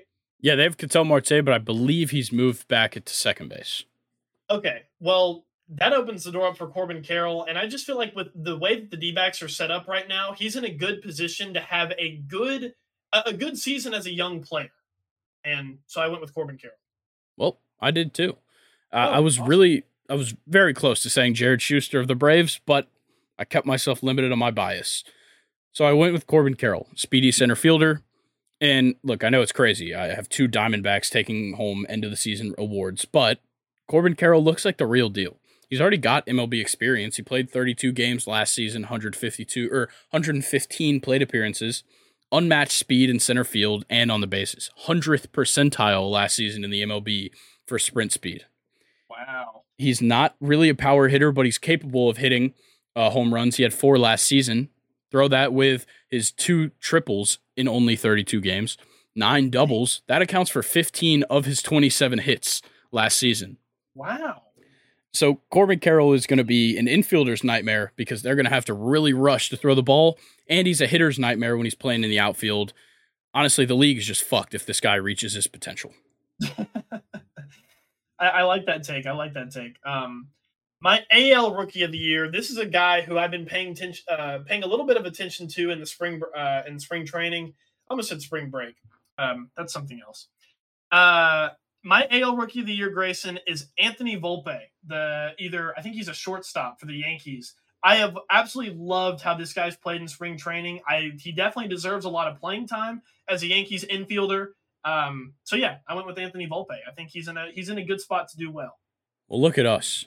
We've got the same view on the youth because I took wow. Anthony Volpe as well. Okay. So this was a hard one for me because I'm absolutely obsessed with Gunnar Henderson. I think he's a fantastic prospect as well as Grayson Rodriguez. But from what I've seen from Grayson Rodriguez already in the majors, it doesn't look good to start. So it's also hard for pitchers to win it. But I like Anthony Volpe. He's yet to play an MLB regular season game, but I see the potential. Uh, I'd like to see a little bit higher average and on base percentage, but he definitely has potential you know, letting him learn from MLB coaches and players is going to do wonders for him. He can work on mechanics, he can work on his discipline at the plate, and his game will just improve tenfold if he can do well with that. He makes contact with a lot of pitches that are outside of the zone, which is a bit of a problem, and it often does not work in his favor. So if you work on those few things and accept that you're not going to be the featured player in this Yankees lineup, obviously, you know, you're going to have to deal with the New York Yankees fans and the media. But if he can, if he can manage that, he can certainly take home the AL Rookie of the Year. I love it. I love it. Um, my NL Manager of the Year. I'm going to go with Skip Schumaker. Uh, he is the Miami Marlins manager of next season. I just think, look, he is in a in a unique position, kind of like the guy who I picked as my AL Manager of the Year both of these guys have super young teams that have a lot of potential. And I feel like Skip Schumaker is the kind of guy that um, he's he's gonna get he's gonna get a lot out of a lineup. You know, he's gonna get reactions. He's gonna he's gonna be able to make players mad and make that translate to good things on the field. Right? He's gonna make them into dogs, kind of like um, Coach Daboll uh, of the New York Giants. Just just an absolute you know unbeatable mentality kind of coach, one that'll instill that mentality. So I went with Skip of the Marlins. I like that. So this one's hard for me picking a manager of the year because a lot of times it's like a team that hasn't done well or a new coach doing really well. So I decided I'm just going to fully commit to the Arizona Diamondbacks and I went with Torey Lovullo. I think the Diamondbacks have a great chance to make the playoffs. Uh, I know they play in a really tough division, but I, I, I like them to look at like the 85 win range. I think they're going to be somewhere around there. They've got a pretty solid pitching staff. They've got a ton of good young talent. They brought in some talent in free agency. I really like what they've got going on in Arizona. They might not come in, you know, second, definitely not first in that division with the Padres and Dodgers and Giants, but I do think that the Diamondbacks will definitely surprise some people this year. I, I, like that take. I like that take. Um, my AL manager of the year, I'm going to go with Brandon Hyde of the Baltimore Orioles, and it, it's just simple. Baltimore last year, I mean, it looked like they were going to squeeze into the wild card. I mean, they were, you know, they picked up some speed with their young lineup last year, um, and I just think with a full season ahead of them, if they can instill the kind of play that um, they were playing like when they were hot at the end of last season, I think Brandon Hyde um, is definitely going to be the one to uh, take all the credit for that. I think you should be AL Manager of the Year. Love it. And then for my AL Manager of the Year, look, if last year was not enough for the Mariners, manager Scott Servais, he's got to be it this year. The Mariners are so good. They continue to get better, but they're kind of overshadowed in the division by the Astros. I think this year the race will be much closer in that division. I think Scott Servais is going to take it home. I like it. I like it. You ready All to move on to the Hank Aaron? Yes. Award? So these are just the best hitters. That's the way this one works. So, you know, all the hitting statistics only, no defense. Gotcha. Um, I maybe I kind of went out there for this one. I just this guy is coming off of a monster World Baseball Classic offensively. And and maybe this is a stretch, Grayson. I, I want I really want your take on my on my take here. I'm going to go with Trea Turner as my NL Hank Aaron Award winner. I think there's 100% a chance that he does that. He definitely gets great statistics. Um, you know, he's got the speed, power, extra base hit ability, ridiculous hitter in general. I think he certainly has the potential to win it. Great, great pick there. I like it. I like it. Who'd you have? I've got Juan Soto because he's an he's a high on base percentage guy, high slugging. He doesn't strike out, walks a ton, and any award the defense doesn't matter is always within Soto's reach. Yeah. I can't tell if that's a roast or a compliment. It's a, it's a bit of a roast, but yeah. I will say he's a fantastic hitter. For sure. Um, man, he gets all those walks because of that shuffle, man. Dude, if I was a pitcher and I saw him shuffling like that, I'm throwing at his chest. If I was a pitcher in the MLB facing Juan Soto, I'd just quit. I wouldn't play anymore. it would it would not be worth the embarrassment. Is he taking you 460? Uh, yeah, maybe more. Actually, I don't even think I th- I wouldn't throw hard enough for him to even get it to go that far. okay. Well, anyway, um, another guy who's had an awesome World Baseball Classic for Team USA for my AL Hank Aaron Award winner. I'm going to go with Mike Trout. Yeah, solid pick there. Love it. He's always a shoe in for these kind of awards. For sure. I went for Vlad. Um, I think that if he has an MVP season, it's going to be because he's the best hitter in the American League. And that's just kind of how it goes a lot. Sometimes the MVP wins both, sometimes they don't. But when it comes down to it, Vlad is an offensive player. If he wins it, or if he wins the MVP, he's certainly taking home the Hank Aaron Award. Okay. okay. All right. Relievers of the year. So, NL reliever of the year. I went with Devin Williams. He was the guy, I think he replaced Josh Hader. Correct? Yeah, so I don't know if he's officially their closer, but he's certainly a relief pitcher for them. Um, well, I know. I either know, like, way, he's going to be fantastic. He, he, ended up with 19 saves last season. So okay, so yeah, that he was the guy. Yeah, most likely. Um, and I think with a full season ahead of him, uh, with the Brew Crew, I I absolutely love that nickname. By the way, the Brew Crew's fucking awesome. Um, Devin Williams is going to be great as as kind of their starting closer. I feel like uh, you know day one in the MLB. So yeah, he, he's a fantastic pitcher. I went for a guy who kind of burst onto the scene last year. That's Camilo Doval of the Giants. The guy is oh, I love that. Fantastic, fantastic in relief. Great closer. He he has just he's got velocity. He's got some great off speeds, a fantastic slider. The guy is just ridiculous across the board, a dominant pitcher. I think over this full season, cemented as the closer for the Giants, he's gonna show out and and really show off why he was the best reliever of the year. I yeah, Camilo Doval, what what a pitcher he's gonna be. Um, just He's like a kid too, isn't he? Isn't he going to be like 21 or 20 going into next season or something crazy? Yeah, like he's that? definitely young. Uh, I'm going to look up his age. You can go ahead and say your AL pick. All right. Um, my AL reliever of the year next year.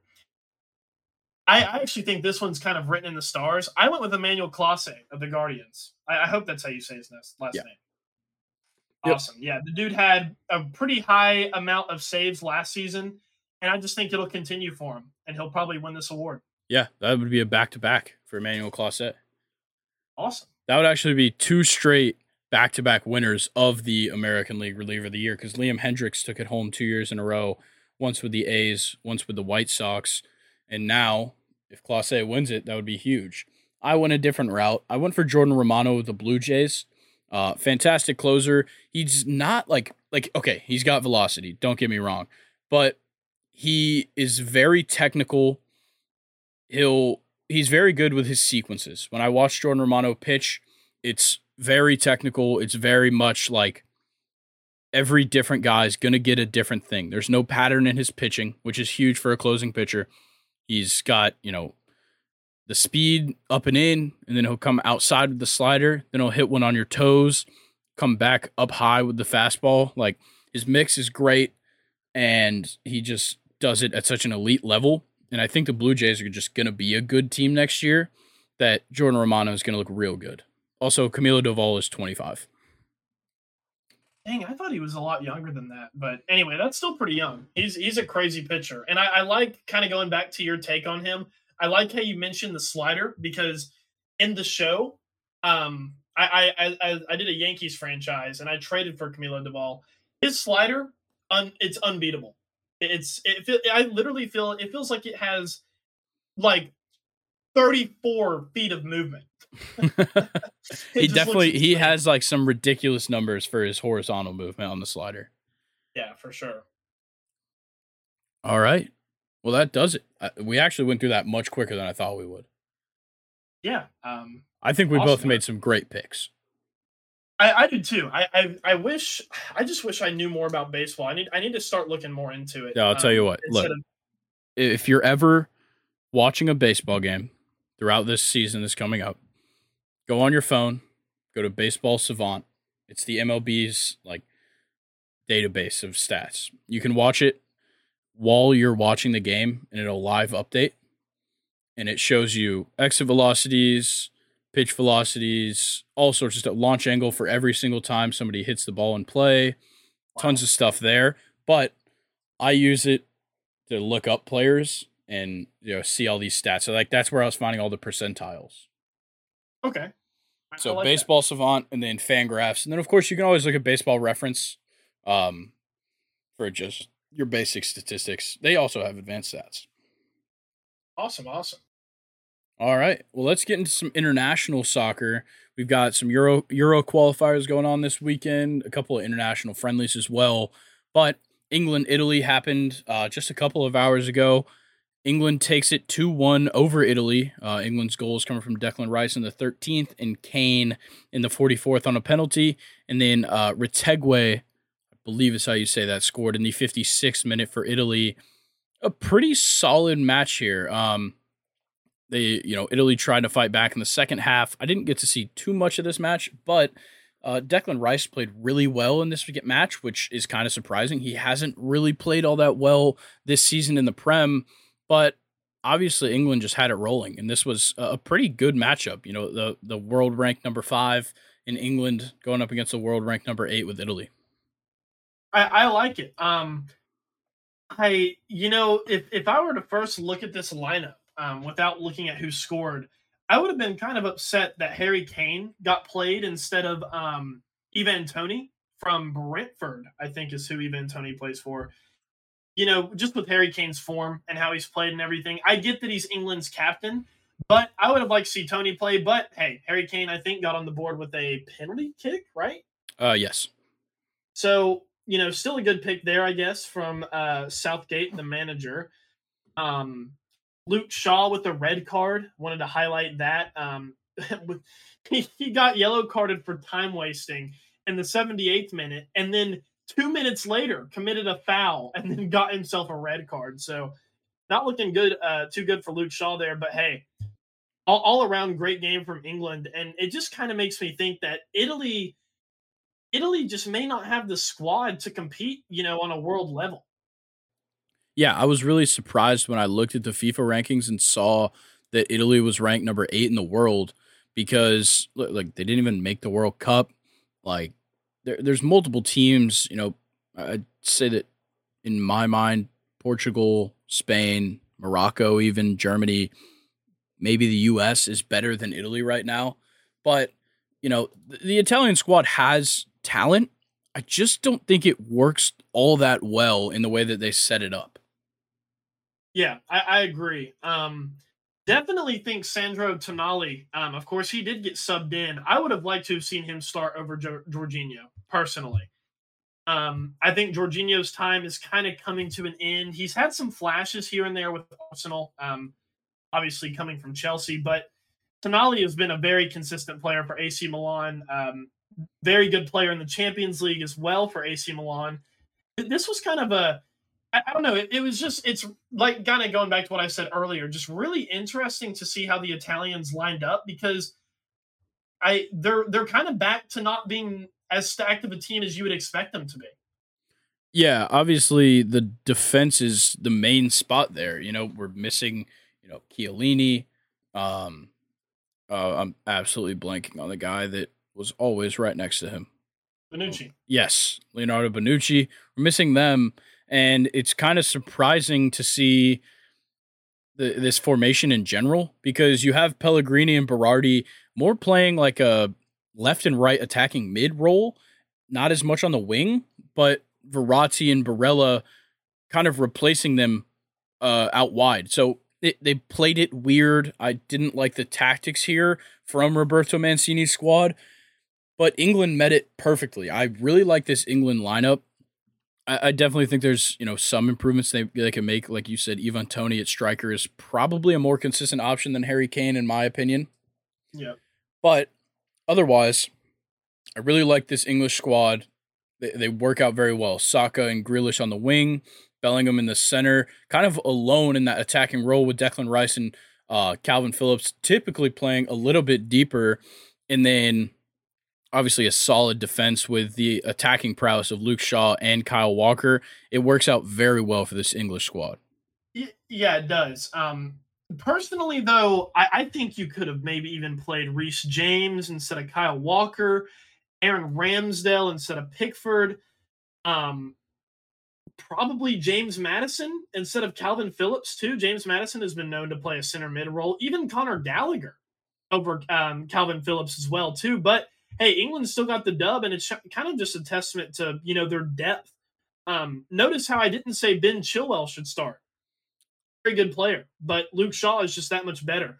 This England team, I could see, you know, maybe maybe not on a World Cup level, Grayson, but definitely as a Euro um, team, I could see them going all the way. Yeah, we'll see. You know, they love to just not make it all the way. So they, they do. They're real good at doing that. So you know, we'll just have to see. England is so like volatile with their lineups where, you know, we think of England as like this world powerhouse in soccer, but when you think of the world class players, a lot of them don't play for England. Like they're just not English players, and that's what kills them. Look, all like as many good players can play in the Premier League, and they can brag about it all they want but on the international stage, they don't produce the same level of talent as other countries, even just in Europe. Yeah, they they have England have lacked for a very long time. Of course, we're kind of seeing a different England than what we saw in like you know 2010 World Cup and 2014 World Cup. And of course, you know Grayson on the 2010 team, you had a midfield of Lampard, uh, I think Paul Scholes was still playing at that time, and Steven Gerrard, a defense of Rio Ferdinand, John Terry, Joe Hart and goal, and I don't even think they made it out of the group stage. So, you know, England have always kind of been like this um, enigma where either they have really good players and don't perform, or you know, a lot of their world class players have now retired and they still kind of like just hover around mediocrity. So I, I, would personally like to see England do a lot better in their um, world tournaments. I like a lot of their players, but yeah, just kind of something interesting I wanted to bring up there. Yeah, I, I think it's kind of interesting. Is Sterling out still, or is he active and just didn't make the squad? Uh, I, Raheem Sterling's playing for Chelsea. So okay, so yeah, he, he just didn't get selected here. Um, I think he's a, a, pretty big improvement in my mind over Grealish on the wing. I don't think Greal- Grealish just doesn't have the speed for me to to work well in this England lineup as a winger. Yeah, um, I, I, think personally, you know, to, to, bounce off of you, I think you let Phil Foden start. Yes. And replace Grealish with Sterling and have Sterling as kind of your super sub. Yeah, I, I would like Phil Foden to come in. First of all, came in in the 69th, subbed out in the um 80 in the 81st. So that's yeah. interesting there, but I, I, just I don't really get it here. I feel like Foden should have started at left wing. He's in my opinion more skillful, a little bit faster, a he's a little bit better at cutting in as well. Grealish does not cut in very well. He can play outside fine, but I'd much rather have Foden over Grealish at left wing.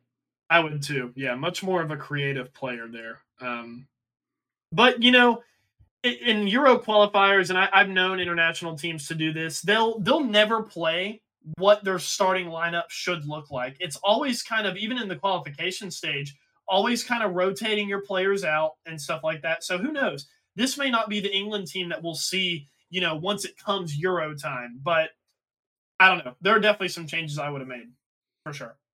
Yeah. All right. Anything else you got to say about that one? No. I think All we can right. move on. Well, let's talk a little bit about France versus Netherlands. This one's happening on Friday, uh, 3:45 p.m. I believe that's Eastern time. Um, that certainly could be wrong, but France versus Netherlands, number three in the world versus number six in the world, respectively. Two fantastic teams. Um, I'm not sure if you have like a probable lineup here, but the one that I'm seeing, okay, so the one that I'm seeing right now has Weghorst as striker. I don't Yep. like that. I- I'm, I, I don't like it either. Um, it- it's something that I, I think it's the one thing that holds the Dutch back from being a team that I would say could make the World Cup final. Is Weghorst is okay, right? He's played amazing for Manchester United. Of course, no goals really, but he's still played well. He only plays well, Grayson, as that center forward because he has players that can score around him, players that he can not only pass to to set up, but also kind of move, you know, a center back away to create space for another player. They do have Malen and Memphis Depay here as my probable lineup. Those are not going to be the players that can compensate um, compensate for the goals that Weghorst can't get, in my opinion.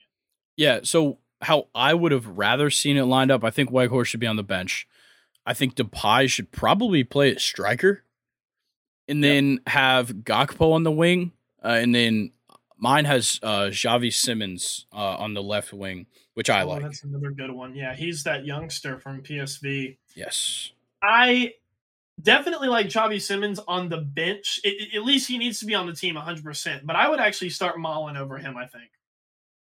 all right. Yeah, I prefer Malen in the striker role. So even if you just take out Weghorst, put Malen in at striker, I would like that as well. Yeah, for sure. But um, I feel like Cody Cody Gakpo should be playing though. Oh, 100%. A million percent. He has um, proven that he can do it in the Prem. And if you can do it in the Prem, you can do it anywhere. Yeah, but yeah, like you were saying, I like the rest of this lineup. It looks great. yeah. Um, obviously, the Dutch are going to be strong defensively. Nathan Ake with Virgil van Dijk. That's a pair that it, highly underrated in international soccer, I would say. Um, Cleason has always been a solid goalie um, for the Dutch. Um, really like him too. Daley Blind, another player that's always been there. Um, Timber at right back. I feel like you could probably replace him there. Of course, Bergwin, uh, Bergwijn is hurt. Actually, no, he's their winger. Uh, Crap, Dumfries, I- Denzel Dumfries. Dumfries is who I'm thinking of. He's an insane fullback. Definitely a underrated fullback amongst um, you know, other fullbacks in the world. I I like this Dutch team, but you know, like I like we just talked about earlier, is Weghorst is the one thing holding this team back. Yeah, I 100% agree with that. I feel like they have enough like attacking support in their midfield that they don't need Weghorst to kind of play back a little bit and play make. They need a striker that can score goals. Exactly. Exactly. And on the French side, my possible lineup definitely leaves out some center backs. Um, I don't have Laporte on here. I have uh Well, he's playing for Spain now. Oh, that's right. Okay. So all right, all right. So we have um oh my gosh, uh what's that guy's name? It starts with the U. I'm looking at it, but I don't even want to try to pronounce it. U- Umpianaco? I think it's Upamecano. Upamecano. Upamecano. Anyway, solid player for Leipzig, I think is his club. He'll definitely be going somewhere else in the world for a huge transfer fee, I think. Um He's with Bayern now. He moved from Leipzig uh, in the offseason. There you go. So it already happened. Um, really solid French defender there. You have Konaté, who is just like um, the other guy we just mentioned, another solid center back. Jules Ku- Koundé at right back, debatable. I think he could play a center back, but I mean, if you're already this loaded, you have to have Koundé in this lineup somewhere. So I like him at right back. And the last thing that I'll, I'll uh, want to talk about, and then I'll turn it over to you, Theo Hernandez at left back. This dude has been stupid good for AC Milan. And it, it's just it's another one of those things, man, that just this French team, it, it's just a it's a team that you can only dream of, really. Yeah, I honestly think that this French team could prosper more with a five at the back. Um, I feel like having Theo Hernandez play the wing back and then pushing Koundé into the back three, and then having somebody like Benjamin Pavard on the right, I think that would maybe bode well better. Um, but in the midfield though, uh, I've got uh, Rabiot, um, Griezmann, and Tchouameni, which a perfect midfield. Obviously, Griezmann is going to be playing up a little bit higher than Rabiot and Tchouameni, but um, Mbappe and Coman on the wing, and then Giroud at striker. This lineup is certainly, it at least looks like they're going to dominate Netherlands. I I agree. Um, that midfield man, Tchouameni, remember the name. I said it with Camavinga, who is another player that isn't on here that'll be on the bench. He's a ridiculous player in his own right. But Tchouameni, just remember the name, Grayson. I mean, he's already playing at Real Madrid, just like Camavinga, another French guy. it's going to be, he's going to be insane. And Griezmann, I feel like, has really kind of revived his uh, his career as a cam. So I, I, like him at a cam here, which is what I have him as. Um, Olivier Giroud at striker. He, he's a guy that, you know, he flies under a lot of people's radar. He's gotten up there in age. He's bounced around with teams. He was scoring whenever he moved to Chelsea. He's still scoring now that he's at AC Milan. Age just seems, you know, just to be a number for this guy. He can do it anywhere. And Coman's always a solid option. And then you have Mbappe, who I guess is like an average player. So. Yeah, whatever. Who even knows yeah. who that guy is? But I, is. I love what you were saying about Olivier Giroud because look, for most of the strikers in the world that kind of tip off once they get up into the older ages, it's because they rely on their speed. Olivier Giroud, uh, another great example is Zlatan. Zlatan has yes. has been dominant into like his 40s and Olivier Giroud does that so well. It's never been about speed with him. It's about simply goal scoring ability in the box. And that's, you know, sometimes all you need to do. If you have a team like France do around Olivier Giroud, all Giroud has to do is just kind of like play with his brain, honestly. And I, I feel like that's what he's best at. He's good at kind of drifting away from players. He's obviously good at finishing. Um, and, and kind of just, you know, what I said with my first point, his positioning is world class, which is why he's been able to be so good at his age. And, you know, not to mention his aerial threat ability as well. Olivier Giroud is still at a point, in my opinion, where he can come off the bench and play anywhere in the entire world if he wants to. Yeah, I I 100% agree. And let me get a score prediction out of you. Ooh. Uh, I I think this this Dutch defense will definitely hold up. Ah, oh, man, I, I'm gonna go. I'm gonna go one one. I'm gonna go bold. I think the Dutch defense will hold the French. All right, I'm gonna go two one France. I think uh, Mbappe and Giroud are good for one. All right, I like it. All right, let's talk about Morocco versus Brazil. It's not a huge deal here, but at the moment, Brazil is number one in FIFA's world rankings. Morocco coming in at 11. Um, I, correct me if I'm wrong. Morocco beat Brazil in the knockout stages of the World Cup. I think they did. Okay. Yeah, I can't remember all that far back. I don't have any kind of probable lineup here, but big thing here Achraf Hakimi is out uh, for this match. Uh, but for Brazil, Thiago Silva's out, Richarlison's out, Neymar's out, Marquinhos is out, Alex Sandro, and then Dani Alves is also out. I, Interesting. This game is it's ridiculous with how many people are out. Yeah, um, and of course, like it's just a Euro qualifier. It's not, you know, it's not even. Deal. It's just a friendly. oh, oh yeah, you're right. It wouldn't be a Euro qualifier because they aren't European teams. Luke, good job. Uh, yeah, but you know, it'll just be a friendly. But the good thing about friendlies, though, especially with teams like Brazil that are playing in it, Brazil is a team that has a fuck ton of depth, right?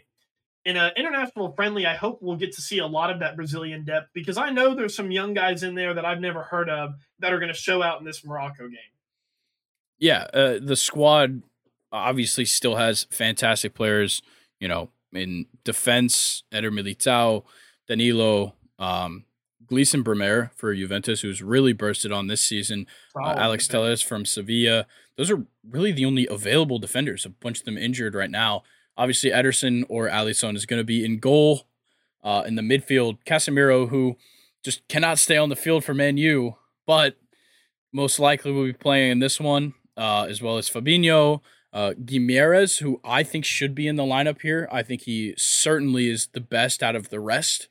Uh, with Fred and Lucas Paqueta as other options, I think Guimaraes definitely differentiates himself from the two. Me too. Um, I, I, I completely agree with that. Um, and that's the thing with uh, when you come and you're as a as a head coach of an international team, when you're having players come to you from their club teams, right? You, in my opinion, you got to forget about what the players have done for you in the past, right? And you play the players that are in form. Guimaraes might be the kind of talent that should start on this Brazil team, in my opinion. Yeah, I, I think he has certainly earned that from his play at Newcastle this season. Yeah. Um, but you know, like I said, you got to have these players in form. You can't just have them as what they've done in the past. You got to have them coming to you in form. Um, so Guimaraes should definitely start there.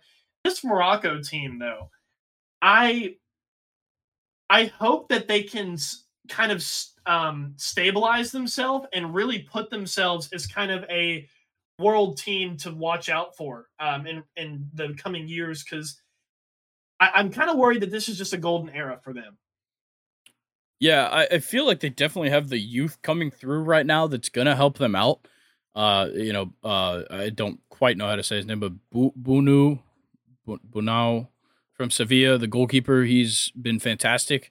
Um, you know, in defense, they have a ton of young, great players. Nayef Aguerd from West Ham, uh, Noussair Mazraoui, I believe is how you say his last name from Bayern, a great young player as well. Then of course Hakimi, who is out in this one, great player. And then in the midfield, they, they, the midfield's kind of weak. Uh, Sofyan Amrabat is the main player there, but a couple of other guys that are still playing in Europe and they play, you know, on pretty good teams. Uh, but with the attack, I feel like that's where it kind of falls short to me. All they really have is Hakim Ziyech.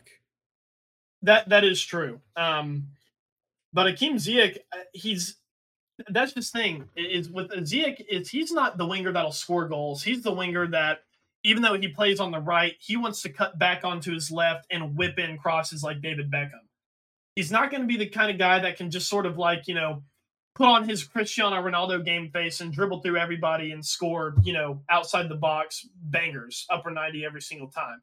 Ziyech needs people to pass to with Morocco, I feel like he doesn't really have that. So I feel like that's where the Moroccan team's going to struggle. But, you know, goalkeeper wise, defender wise, and midfielder wise, they're a team that can compete with the best in the world, I think. Yeah, I I certainly agree. Score prediction. You got mm, I just feel like the depth of Brazil is going to take over here, and I'm going to go. Uh, I'm gonna go two 0 I just don't think Morocco has the goal scoring ability here. Yeah, I'm gonna go three 0 Morocco or three 0 Brazil. Sorry. 3-0. Yeah, let's see score predictions from Brazil. I think it's gonna be uh Vinny. I think will score one. Yeah.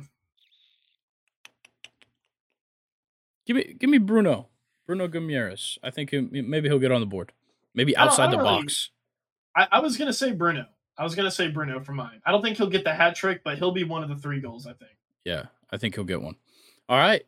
Well, that's gonna do it for some international stuff, but there is quite a lot going on in the Premier League. So, uh, Antonio Conte um, is just you know all hell is broken loose at Tottenham, and on top of it, you know we're coming to a close in the season. Uh, you know, at this point, some teams have played 28 games uh, most being at 26 or 27.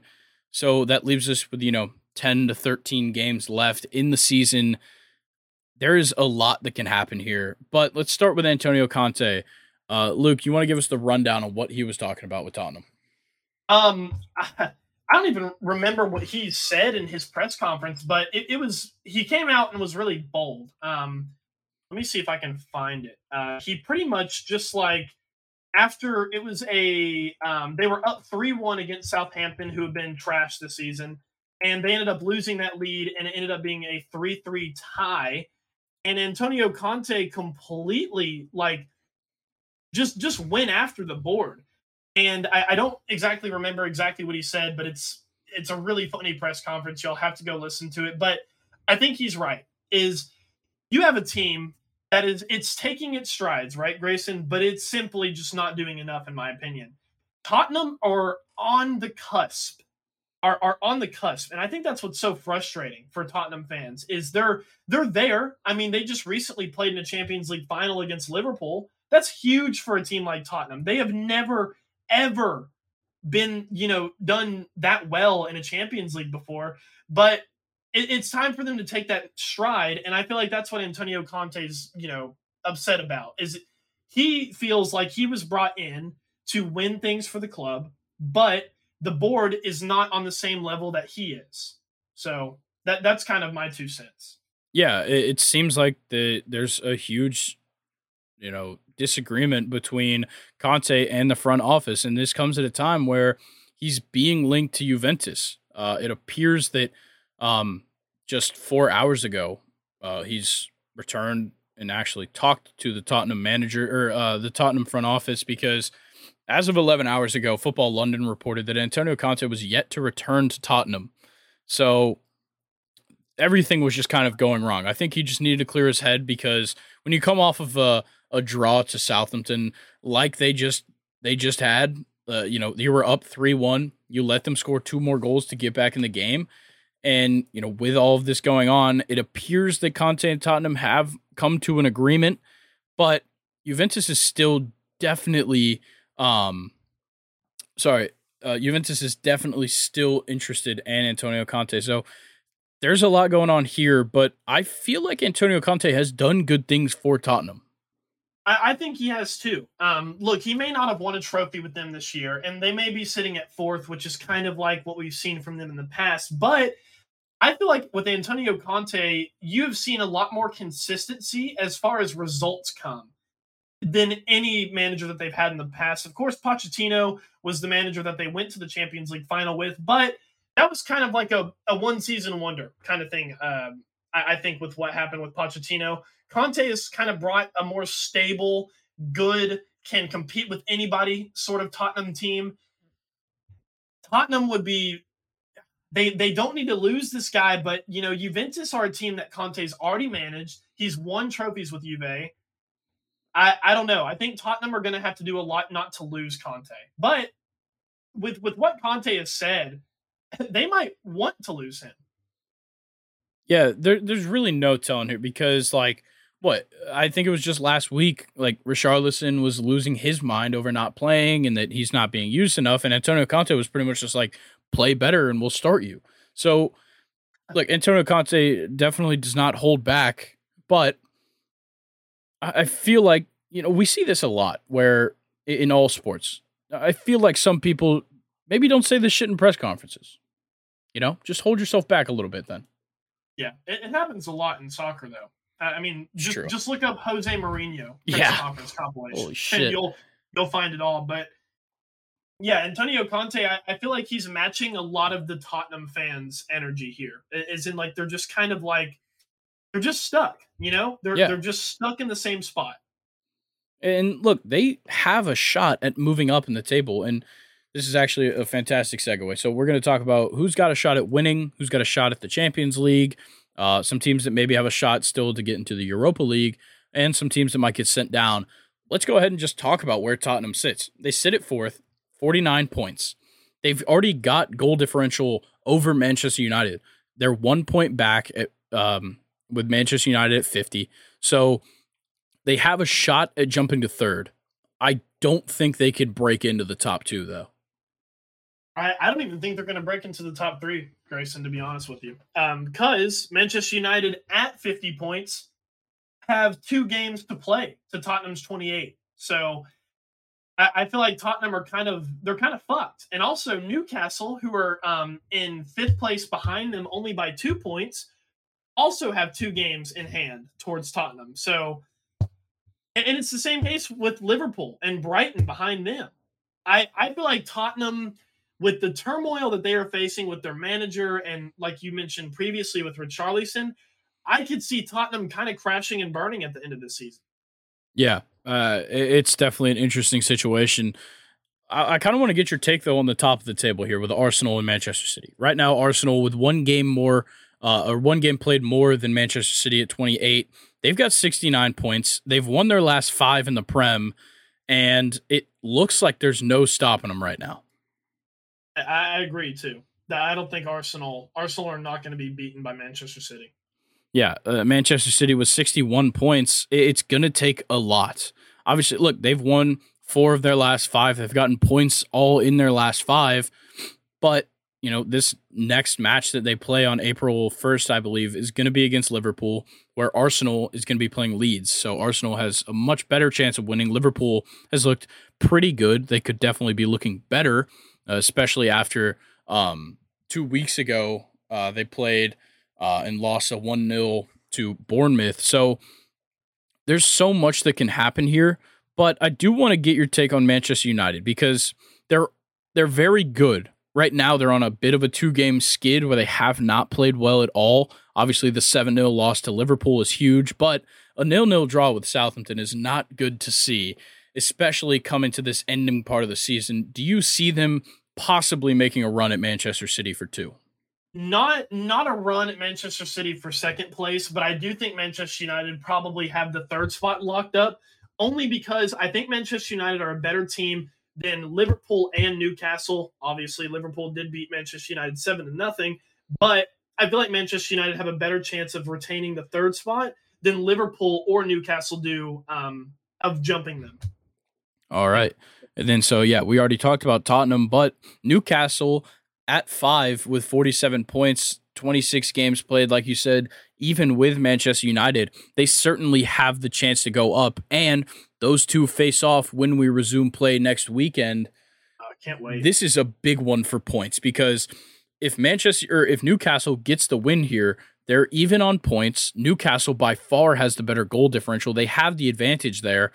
So maybe um I think Tottenham, yeah, so Tottenham still does play that weekend, but if Tottenham gets the win, of course they'll be in third. I don't see them staying there. Newcastle and United certainly will have a fight for third. Yeah, Newcastle, look, you guys just got beaten in the Carabao Cup to Manchester United. And you know, you had an amazing story to get there. Your your Prem story is amazing right now. You've only lost 3 times. Of course, you've drawn 11 times, which is, you know, that's pretty high. Newcastle, I I and I think you kind of sit in the same boat as I, as I do you you would hate to see Newcastle keep slipping, and of course, I think they've won their last two. Yes, but looks like their their two game slip is kind of over. But you would like to see Newcastle do well, and I think you know with get get your revenge, you know, on Manchester United. Be pumped up. Don't it doesn't matter that they're a bigger team than you. You know, you you got to show out whenever you play Manchester United um, in this following in this coming game, because I mean they they they showed you up in the Carabao Cup and you don't want to keep slipping. So I would hate to see Newcastle season get completely blown up, but I don't know. It, it looks like they're you know kind of stabled off though. Yeah, positively. And, and just for the sake of mentioning these teams that technically still have a chance to get into first place, it's not likely. Um, being Liverpool, Brighton, Brentford, Fulham, and Chelsea are all not, or and Villa are all not technically eliminated from winning the title, but it certainly looks like they won't. Yeah, of course. Um, all but Chelsea. I think you know if you're a Villa fan, this is a good season. If you're a Fulham fan, this is a good season. If you're a Brentford fan, you've only lost five games, kind of like Newcastle. You've lost a small amount, but you've drawn um, a huge amount. Brentford have been an amazing team. Brighton are amazing, and Liverpool probably the worst they've been under Klopp, but still not that bad.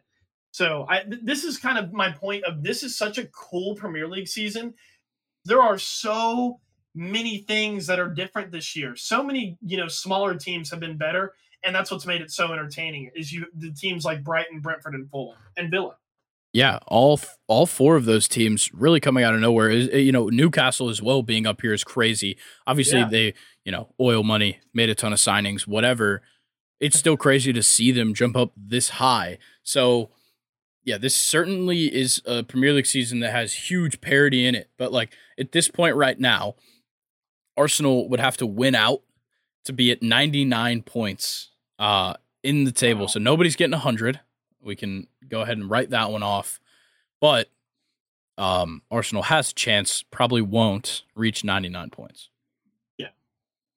And then UCL uh, spots are still up for grabs. Uh, we were just kind of talking about how Tottenham could fall out of the top four, Newcastle could come in. I don't really see anybody outside of the top five fighting for a, a Champions League spot. I don't think Liverpool's really going to make that good of a push, and I don't think that the teams after them really, you know, excite me enough to say that they're going to jump up that far. Yeah, I don't know. Personally, I think I could see Tottenham losing Europe completely this season. Okay, so that's, that's going to be my hot take of the podcast. I think they'll fall all the way to at least six. So, do you think that Liverpool makes Champions League, or do you think that they just make Europa League? Maybe another team, you know, Brighton, Brentford, Fulham, or sorry, Brighton and Brentford still even on points with them. I I think Liverpool. I think Liverpool make Europa League. Newcastle make Champions League. Okay, yeah, and so there that Europa League spot is er, or certainly up for grabs, but there is one team that we're not talking about for a UCL spot, and that's Chelsea. But honestly, they have the best shot from outside the top four because they're the only team outside of Man City in the Premier League that remains in the Champions League. So if they win it, they make it. That is true. Um, but you can't draw 2 2 to Everton if you're going to make the Champions League at this point. It, it's It's got to be all perfect from Chelsea. And as a fan of Chelsea, I don't think. We, I mean, the new players we brought in, Grayson, are very exciting and they're all playing well. But I don't think the team is well acquainted enough with each other, especially you have players that are kind of rejoining the team um, from being hurt for long terms. Chelsea are they don't have the type of roster to go perfect the rest of the season, which I think is what they would have to do is be nearly perfect to make Champions League. Yeah. W- would you rather, as a Chelsea fan, see them commit to the Champions League or commit to the league? Commit to the Champions League at this point. Yeah, I'd, I'd be in the same boat. Yeah. Um, and I think we have a, a real chance. This, I don't know, the, the modern Chelsea team, it, it's a threat in the Champions League. Um, of course, you know, we've drawn Real Madrid for the third time in a row. Um, in 2021, we knocked out Real Madrid in the semifinal to go to the UCL final. I think Real Madrid knocked us out in 2022 in the quarterfinal, I believe, but it was still an amazing game. Chelsea actually won the second leg away at the Bernabeu, and it ended up being a goal difference, or no, an away goal issue that knocked Chelsea out. So this modern Chelsea team can play in the Champions League, and I feel like that should be Graham Potter's focus going forward, personally. Yeah, I, I 100% agree. Uh, do you think that any of the teams other than Liverpool outside of the top five have a shot at getting that Europa League spot? Maybe Brighton. Maybe Brighton. I can't see Brentford, but I, I can see Brighton. Yeah, I'm kind of in the same boat. Look, they've they have the goal scoring ability. They've scored 46 goals this season, a plus 15 goal differential. That's fantastic. And you know, there's no telling what Liverpool does from here because look, if Brighton picks up a win over Brentford, which is obviously a big matchup here, and Liverpool falls to Man City, then we could definitely see some things getting mixed up. I, I would love to see things get mixed up, honestly. I really would. All right. Well, let's talk about the bottom half of the table because after Villa, there is a huge drop off. Villa's at 38 points. Right behind them in 12th and 13th are Crystal Palace and Wolves at 27 points. So an 11 point drop off after the 11th spot in the league. And the big thing here is that between Crystal Palace in 12th and Southampton in 20th, there's only a four point difference. So it's really anybody could see themselves in the championship next year. I'm just smiling looking at this right now, Grayson, because there there's no way I could make a prediction on who's going to get relegated. There, zero chance, zero chance. Because you can argue that teams like West Ham, who have been historically good in the Premier League, can end up fighting their way out of this. But also, like teams like Wolves, who kind of like West Ham, have been good and have established themselves in the Premier League for the uh, past couple seasons. they they've been kind of shit all year long. So I could see them dropping all the way down. This is I you know going back to it, just a a really really entertaining Premier League season. Yeah, I think that the biggest story here right now is Leicester. Leicester most definitely has a chance of going down, and with you know a couple of the players on that squad, for sure, if they go down, Vardy's gone. Yeah, um, and we could say that about a lot of teams. Like Wolves has Ruben Neves. He's yeah. not going to play in the damn championship. And nor is Keylor Navas and Nottingham Forest going to want to play in the championship. Yeah, and Felipe is not going to play there. Like tons of guys on these teams. West Ham, they're going to have to deal off Declan Rice. Yeah, hundred percent. So 100%. a ton of very good teams. Look, Leeds, they're kind of in a good spot here. They've you know won their last, drew the one before it. Everton draw, win, draw in their last three. But teams like Crystal Palace right now, they've lost four straight. And they yeah. face Leicester, who's on the brink of the relegation zone. Those two could certainly switch places here. Like one win from any of these teams, and it just puts so much more pressure on the next. Exactly. And you've had teams like Southampton who have gotten draws against Chelsea. And you just mentioned it um, earlier. Who did who was their last game against that they drew? It, Tottenham. I mentioned it. So yep. teams like Southampton are not, you know, maybe shouldn't be 20th, but I, I want to pose this question to you. This is going to make you think really hard. So looking at it right now, Grayson, we have West Ham, Bournemouth, and Southampton all dropping. Do you think – that the 18th, 19th, and 20th position will be all three of those will be completely different by the time the season's over? Or do you think no. it'll be like one of those teams or two of those teams? I, I don't know. I think the possibility for them to be completely different is is not out of the realm. It's definitely not out of the realm, but I think Bournemouth is so fucking bad. I think they end up in 20th. Okay. So do you, do you think West Ham and Southampton crawl out then? I think they do. Look, these are two clubs historically, you know, in the Premier League. Southampton has a place in the Premier League. West Ham certainly does. I think that the three teams that end up going down, from the way I see it right now, I think it's going to be Bournemouth, Nottingham, and I think Leicester. I'm going to go with Leicester. Wow. I I think it'll be Palace, Bournemouth, and, and Forest. All right. Yeah, I think Palace are going to drop all the way down, which is so funny. Drop all the way down when yeah, it's literally four points between 12th and 20th. What a season, man. yeah, this is absolutely crazy to even just look at because, like, if you look at the top half of the table, a whole lot of wins in the last five. You go from Palace down there is quite a few losses, uh, especially for teams like Palace and Leicester, who have lost four of their last five. Yeah, absolutely brutal for them. All right. Anything else you've got to talk about with the Premier League? I, I think we can move on, man. All right. Well, let's hit Do You Remember, and then we'll get out of here. Luke, I want to hear yours first because you kind of hyped okay. it up a little bit. All right. All right. This is a an interesting stat from a Do You Remember, but it, it's still it's awesome nonetheless.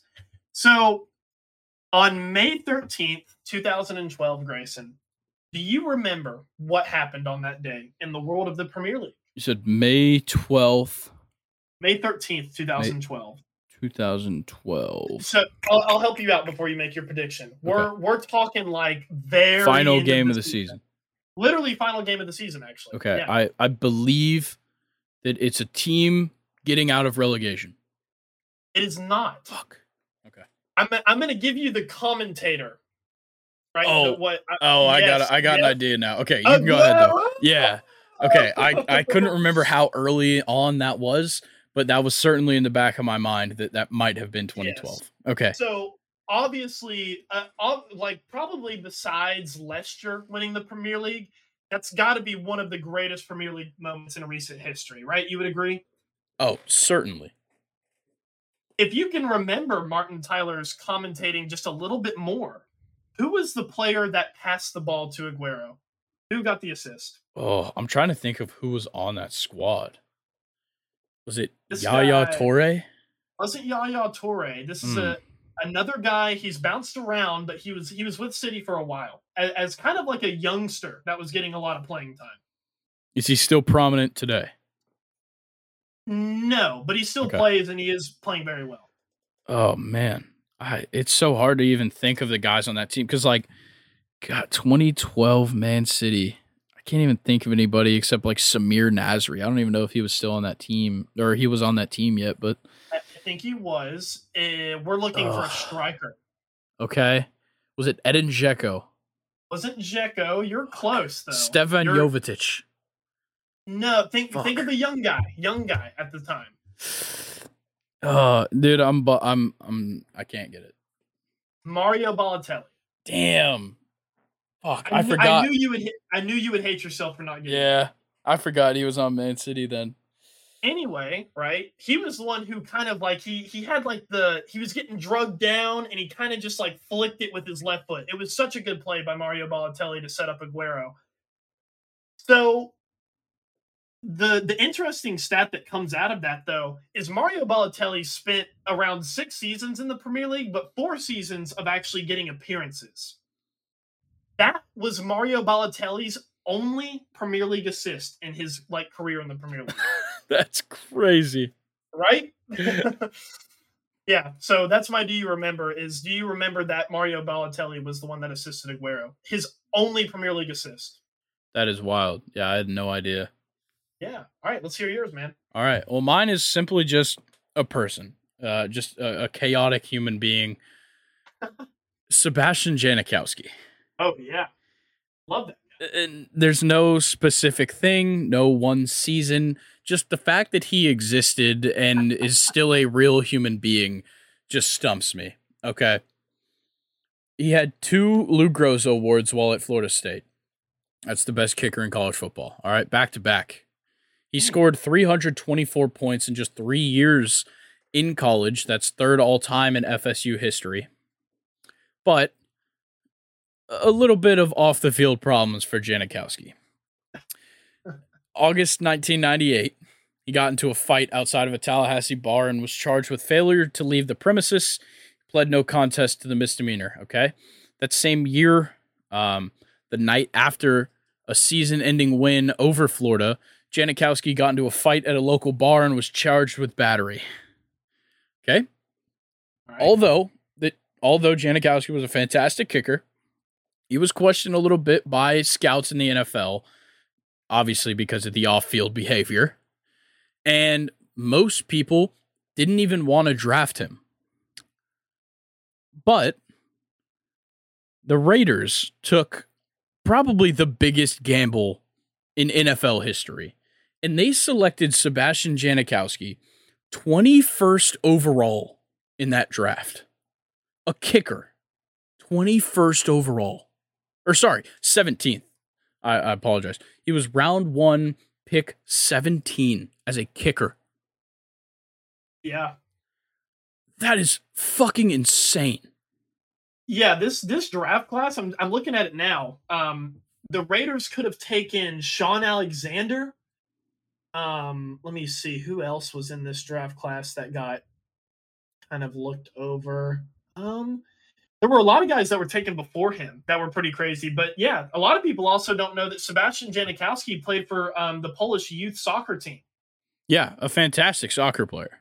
Yeah, he actually is from Poland. He was also left-footed, which was kind of weird too. Yeah, a, a fantastic player. But on top of the, him getting picked 21st overall, pre draft in January of 2000, he was partying with a group of friends when his high school friend was arrested at a nightclub. Janikowski, who later said that he was thinking he could save everyone paperwork and the trouble, approached the arresting officer, asked him how much it would take to let his friend go. Oh, Uh, he got arrested for attempting to bribe an officer, uh, charged to carry a five thousand dollar fine, up to five years in prison, and possible deportation because he is wow. still, uh, you know, an immigrant technically. So, uh, Janikowski claimed that he thought he could pay a fine to have his friend released. That's obviously bullshit. But uh, the officer interpreted the action as he attempted bribe. Obviously, he was trying to fucking bribe him. But Yeah. that, that's just such a crazy story. And then the fact that he got selected in the first round, let alone the 17th pick, is even crazier. And the gamble paid off for the most part. 16 seasons, I believe, with the Raiders. Absolutely insane. And he holds the record for the longest field goal in overtime, being 57 yards. The most field goals in one quarter, he's tied at four. The most field goals of 50 plus yards in his career at 58. Most field goals attempted of 60 plus in his career at eight. The most field goals of 50 plus yards in one game, he's tied with Justin Tucker for three. Most extra points in a Pro Bowl with eight. Uh, the longest field goal attempt at 76 yards. And he was tied for the longest field goal made in history at 63 before that was broken by Matt Prater and later Justin Tucker. This guy is just such a fucking beast. I yeah, I remember when I was a kid, I loved this guy because you know I I'm actually Polish. He's Polish. Um, he he was just a he was a cool kicker. Of course, his legal trouble is hilarious and pretty shitty, but hilarious nonetheless. Um, I also wanted to bring up Grayson at Seabreeze High School in Daytona Beach, Florida, which is where he went. He kicked an 82 yard field goal during practice.